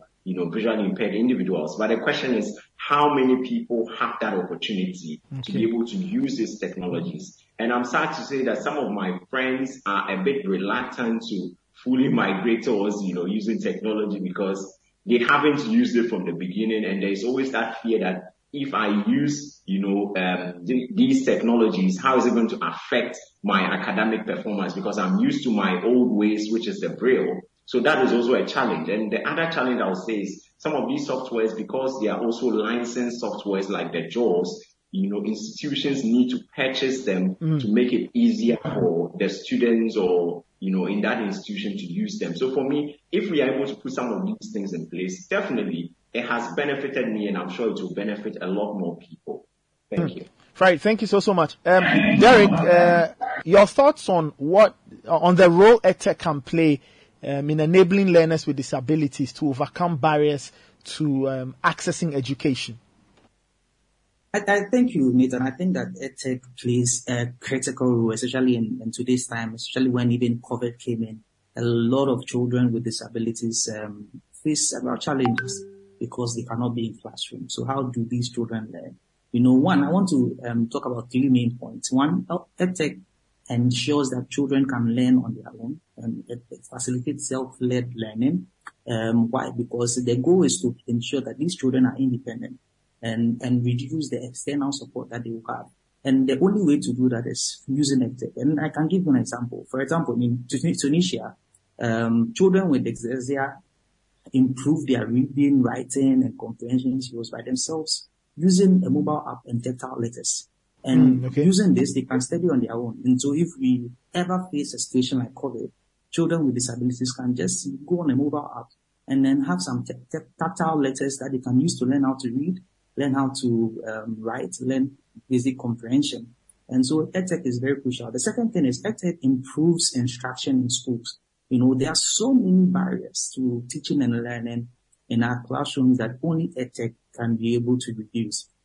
For example, how does a hearing impaired in an inclusive class follow the clear instruction of a teacher who does not understand sign language, you know, without having to incur an additional cost to have sign language in the class? The only way is to use a computer that has a speech text so that the students can be able to follow the reading. You know, and sometimes even students can remotely join classrooms through EdTech and do not have to be present in the class because there are so many societal barriers like transportation, like building. You know, there are so many schools that are still having issues with physical accessibility. You know, and the only way to cross that bridge is through EdTech. And the last thing I want to talk about is EdTech has the power to improve the behavior of students. And, you know, and in education, you're not only looking at the academic progress, but you're also looking at the personal improvement, the personal professional progress of the student. You know, and there are cases where EdTech has been used, like in schools in, I think, in Iran, EdTech has been used to improve the hygiene, health of hard of hearing students through educational videos. You know, so, and specific deaf animation. So we create animated videos in a way that deaf students can be able to follow. And I want to just imagine during the COVID-19, one thing that really struck me was how the society never really looked at the accessibility of the information that we pass across. So because of that, there were so many persons with disabilities who had no idea that we were in crisis. COVID-19 had happened and they had to take certain measures to protect themselves. And because of that, persons with disabilities were more open to getting COVID than anyone else. You know, so how do we think about more accessible ways? And EdTech is the only way that we can create more accessible content and be able to educate our students in schools. So these are the three key points. I mean, there are several other benefits. Okay. Derek, thank you so much. If you just tuned in, you're listening to the November edition of EdTech Monday on City 97.3 FM's Facebook page and on Mest Africa's Facebook page. This month we are talking about EdTech as an enabler of education for learners living with disabilities. And I've been speaking to Rose Ofosuhima Dako, National Inclusive Education Coordinator at the Special Education Division of the Ghana Education Service. I also have Derek Omari, CEO of Tech Era, and I have Farid Ibrahim Gombela. He's a digital skills trainer and professional social worker with the Social Welfare Department at the Krowo Municipal Assembly. All right, let's get to the final bits of our conversation. Derek, let's talk about systemic changes that need to take place so that EdTech for learners with disabilities can be effective, sustainable, and can achieve positive educational outcomes. Thank you, Nathan. This is a very important question. And, you know, earlier we were talking about what policies does the government have to ensure that EdTech is a key factor in education. For a systemic change that can really make a dent in the education of children with disabilities, we need to have a clear strategy and national guideline on how do we source EdTech in schools. How do we develop EdTech? Because we don't always have to get a foreign technology. The problems that students with disabilities face in Ghana are very, very are unique, and so we need to be able to develop local solutions for the students in the classroom because of how we teach students in schools here. And more importantly, how do we scale EdTech so that every child, every student, no matter the disability, can have technology to be able to overcome the several barriers that they face. And this is a very important strategy and guideline that we need to develop. Secondly, we need to make innovation in Ghana easy. There are so many innovators. I mean, with my organization, Tech Era, we have trained over 15 assistive technology innovators, and we have come up with several innovations that are sitting on the shelf because it's very expensive to be able to innovate. For you to import parts, especially when you are doing hardware innovation, it takes a very long time, 3 to 4 years, to be able to innovate. I mean, we have created real calculators, we have created pencil holders, we have created geometry, many other innovations that are still sitting on the shelf because it's just very expensive to scale. And also, unfortunately, the beneficiaries usually cannot pay. Persons with disabilities are one of the most vulnerable, or the UN states that they are one of the most marginalized or the poorest of poorest in our communities. And most of the times, they cannot pay for the services, they cannot pay for the products. And so how do you get an investor to think long-term investment, think long-term sustainable financing? And so the government needs to create an enabling environment to, one, foster innovation of education technology for persons with disabilities by creating some form of like maybe exemptions for local innovators who are focusing on this area, or attracting investors to think long-term and giving them very, very favorable benefits so that they can be able to stay up innovation in the space. And I think the last thing is we need to really move away from the charity model of disability to thinking more about the social model of disability. What do I mean by this? A lot of times when we think about disability as private sector, as organizations, we only think about giving, you know, about sympathy, about sharing food and sharing money. But we really need to move from there and think about how do we create a society that is enabling? How do we create a society that is accessible?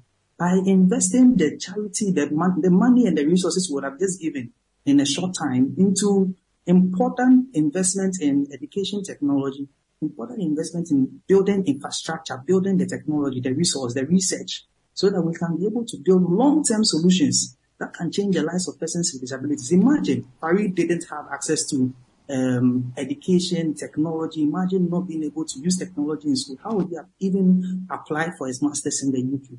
And there are so many children, not only blind, not only deaf.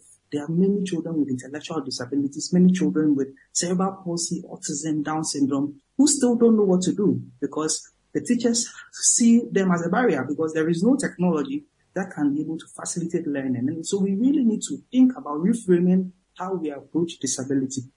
And lastly, we need to implement what I call the Accessibility Act. Currently, a lot of the news sites, a lot of the information centers, a lot of websites that we have in Ghana, about 95% of them are not accessible. And so if there is important information for a student with disability to be able to learn, even if they have the Braille or they have a laptop with a speech software and they go on there, they simply can't use it because their websites are not accessible. And so the government needs to be able to implement a policy that ensures that all government websites, all key public service websites, like the media, is accessible because information is crucial for learning. And so if a student cannot access information, that is problematic. And so these are key systematic changes that I believe that needs to take place to be able to move EdTech in our space forward. All right, Derek, thank you so much. Farid, let me ask you what you think needs to be done going forward to ensure that EdTech facilities, makes access easier to quality education for learners with disability.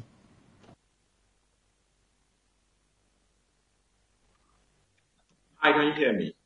Hello, can you hear me, Farid?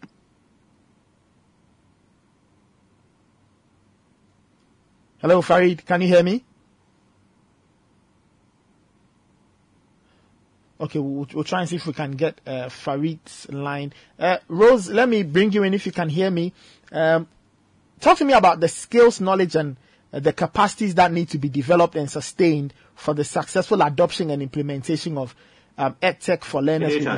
Yes, Farid, you are back on. Can you hear me? Yes. Okay. Yeah, I can hear you now. Wonderful. So in a minute or two, I just wanted to find out what you thought had to be done going forward to ensure that there's easy access to EdTech facilities for learners with disabilities. I think Derek has largely touched on a lot of those, initiatives or broad government policies that need to be done. I think that, chief among them, one thing I would say is that we need to encourage more students with disability to, take IT seriously. It needs to be a national policy just beyond learners with disability, so that learners with disability themselves can also feed into that atmosphere of EdTech. I think another thing to do is to create the avenue for people to be able to create some of these technologies locally. Derek's organization, for example, Tech Era, is doing amazing in that field. And there is also the Inclusive Tech Group, which creates a platform for individuals to collaborate with persons with disability to develop disability-related technologies. And, that coincidentally is happening this week from tomorrow. Okay. So I feel that with initiatives like this that are centered on ensuring that persons with disability have access to the technology and are involved in the process of, creating these technologies, it will help us, feel a lot more included. I think the other thing to note is that, the policies that are developed should be communicated. We have a nice policy that, might touch on some of these EdTech, related initiatives, but how many persons with disability are even aware of these opportunities? That for me is one of the biggest problems in this country. We might have some of these solutions available, but they are not communicated for people to fully understand them. So I feel that if these things are done, it would, create a better platform for persons with disability to access EdTech related facilities. Thank you. Farid, thank you so much. Rose, let's talk about the skills, knowledge, and capacities that need to be developed and sustained for a successful adoption and implementation of EdTech for learners with disabilities. Thank you, Nathan. I am also very happy to hear from Derek and Farid, especially Derek, on what they are doing to promote EdTech. You know that in the school, for a child to be educated is the teacher. The teacher is key. And so if the teacher's capacity is not built, the teacher will not be able to get the information and the skills down to the child. So we need to train teachers, build their capacity in technology, and especially those that are suitable for inclusive settings, so that we can support all our children. Secondly, we also need to get the information and the knowledge that we will need concerning technology and its usage and its application. So we need skills, we need knowledge, and we need to, and because we are practicing inclusion, no teacher should be left out. We need to do all. We need to equip all of them, their skills. We also need to have these technologies available. If they are not available, they are not accessible, is difficult to come by, then we will not get where we want to.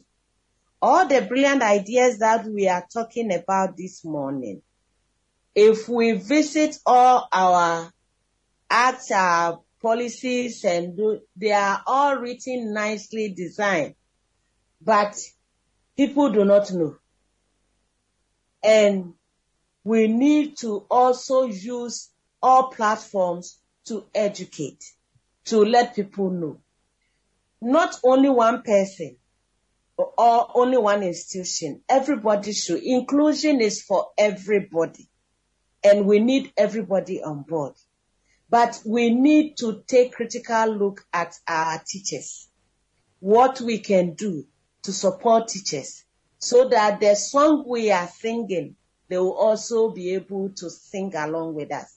Other than that, we'll have all brilliant ideas and everything there, but we will not be able to achieve what we are looking forward for.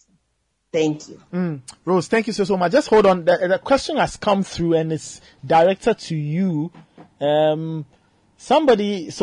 message says, anytime you engage the GES, they say the same old story in terms of inclusive education.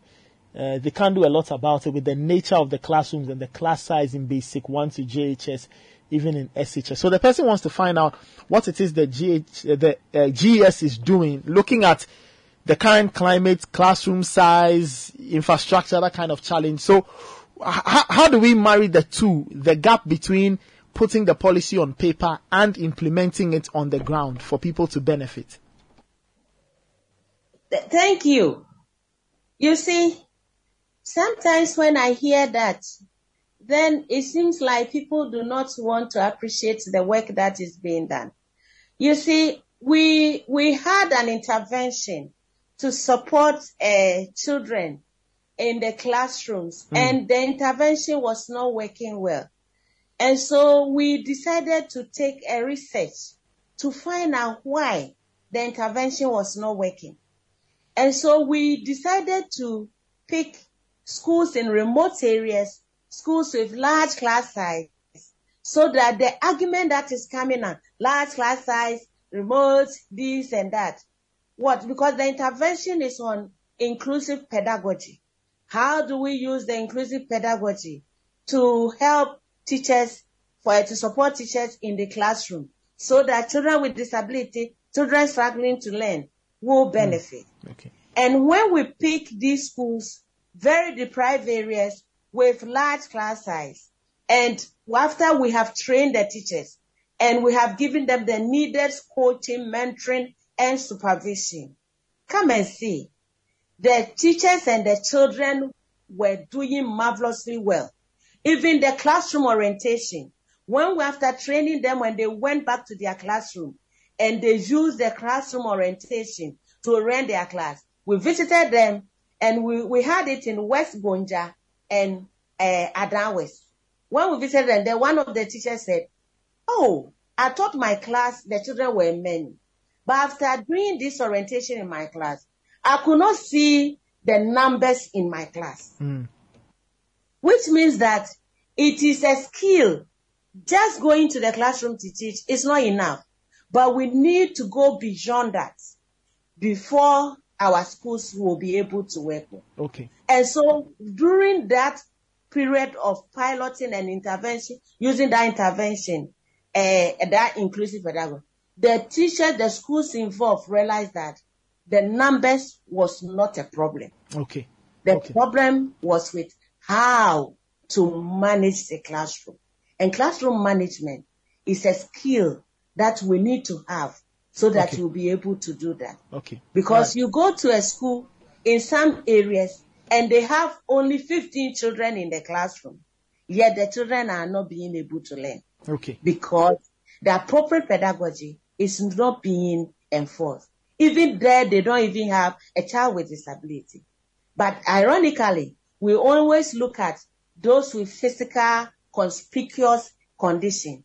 But I tell you, most of the children in our classrooms are all special needs. Okay. All right. They need support. All right. So please, it is not about that.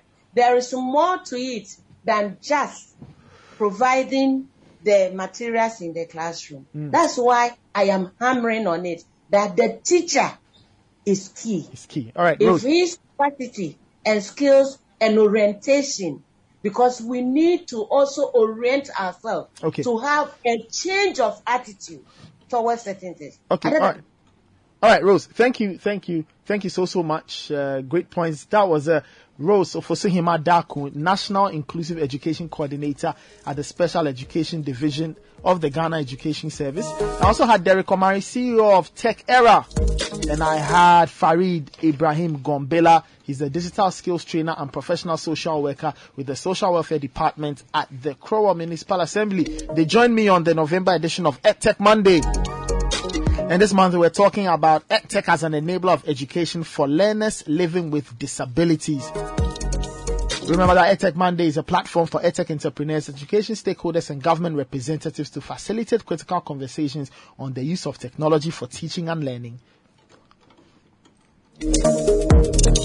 My name is Nathan Kwa. I brought you the session. Many thanks for listening. If you watched via City FM's Facebook page, wonderful. If you watched via Mist Africa's Facebook page, wonderful. We'll be back with another session. Be on the lookout for that.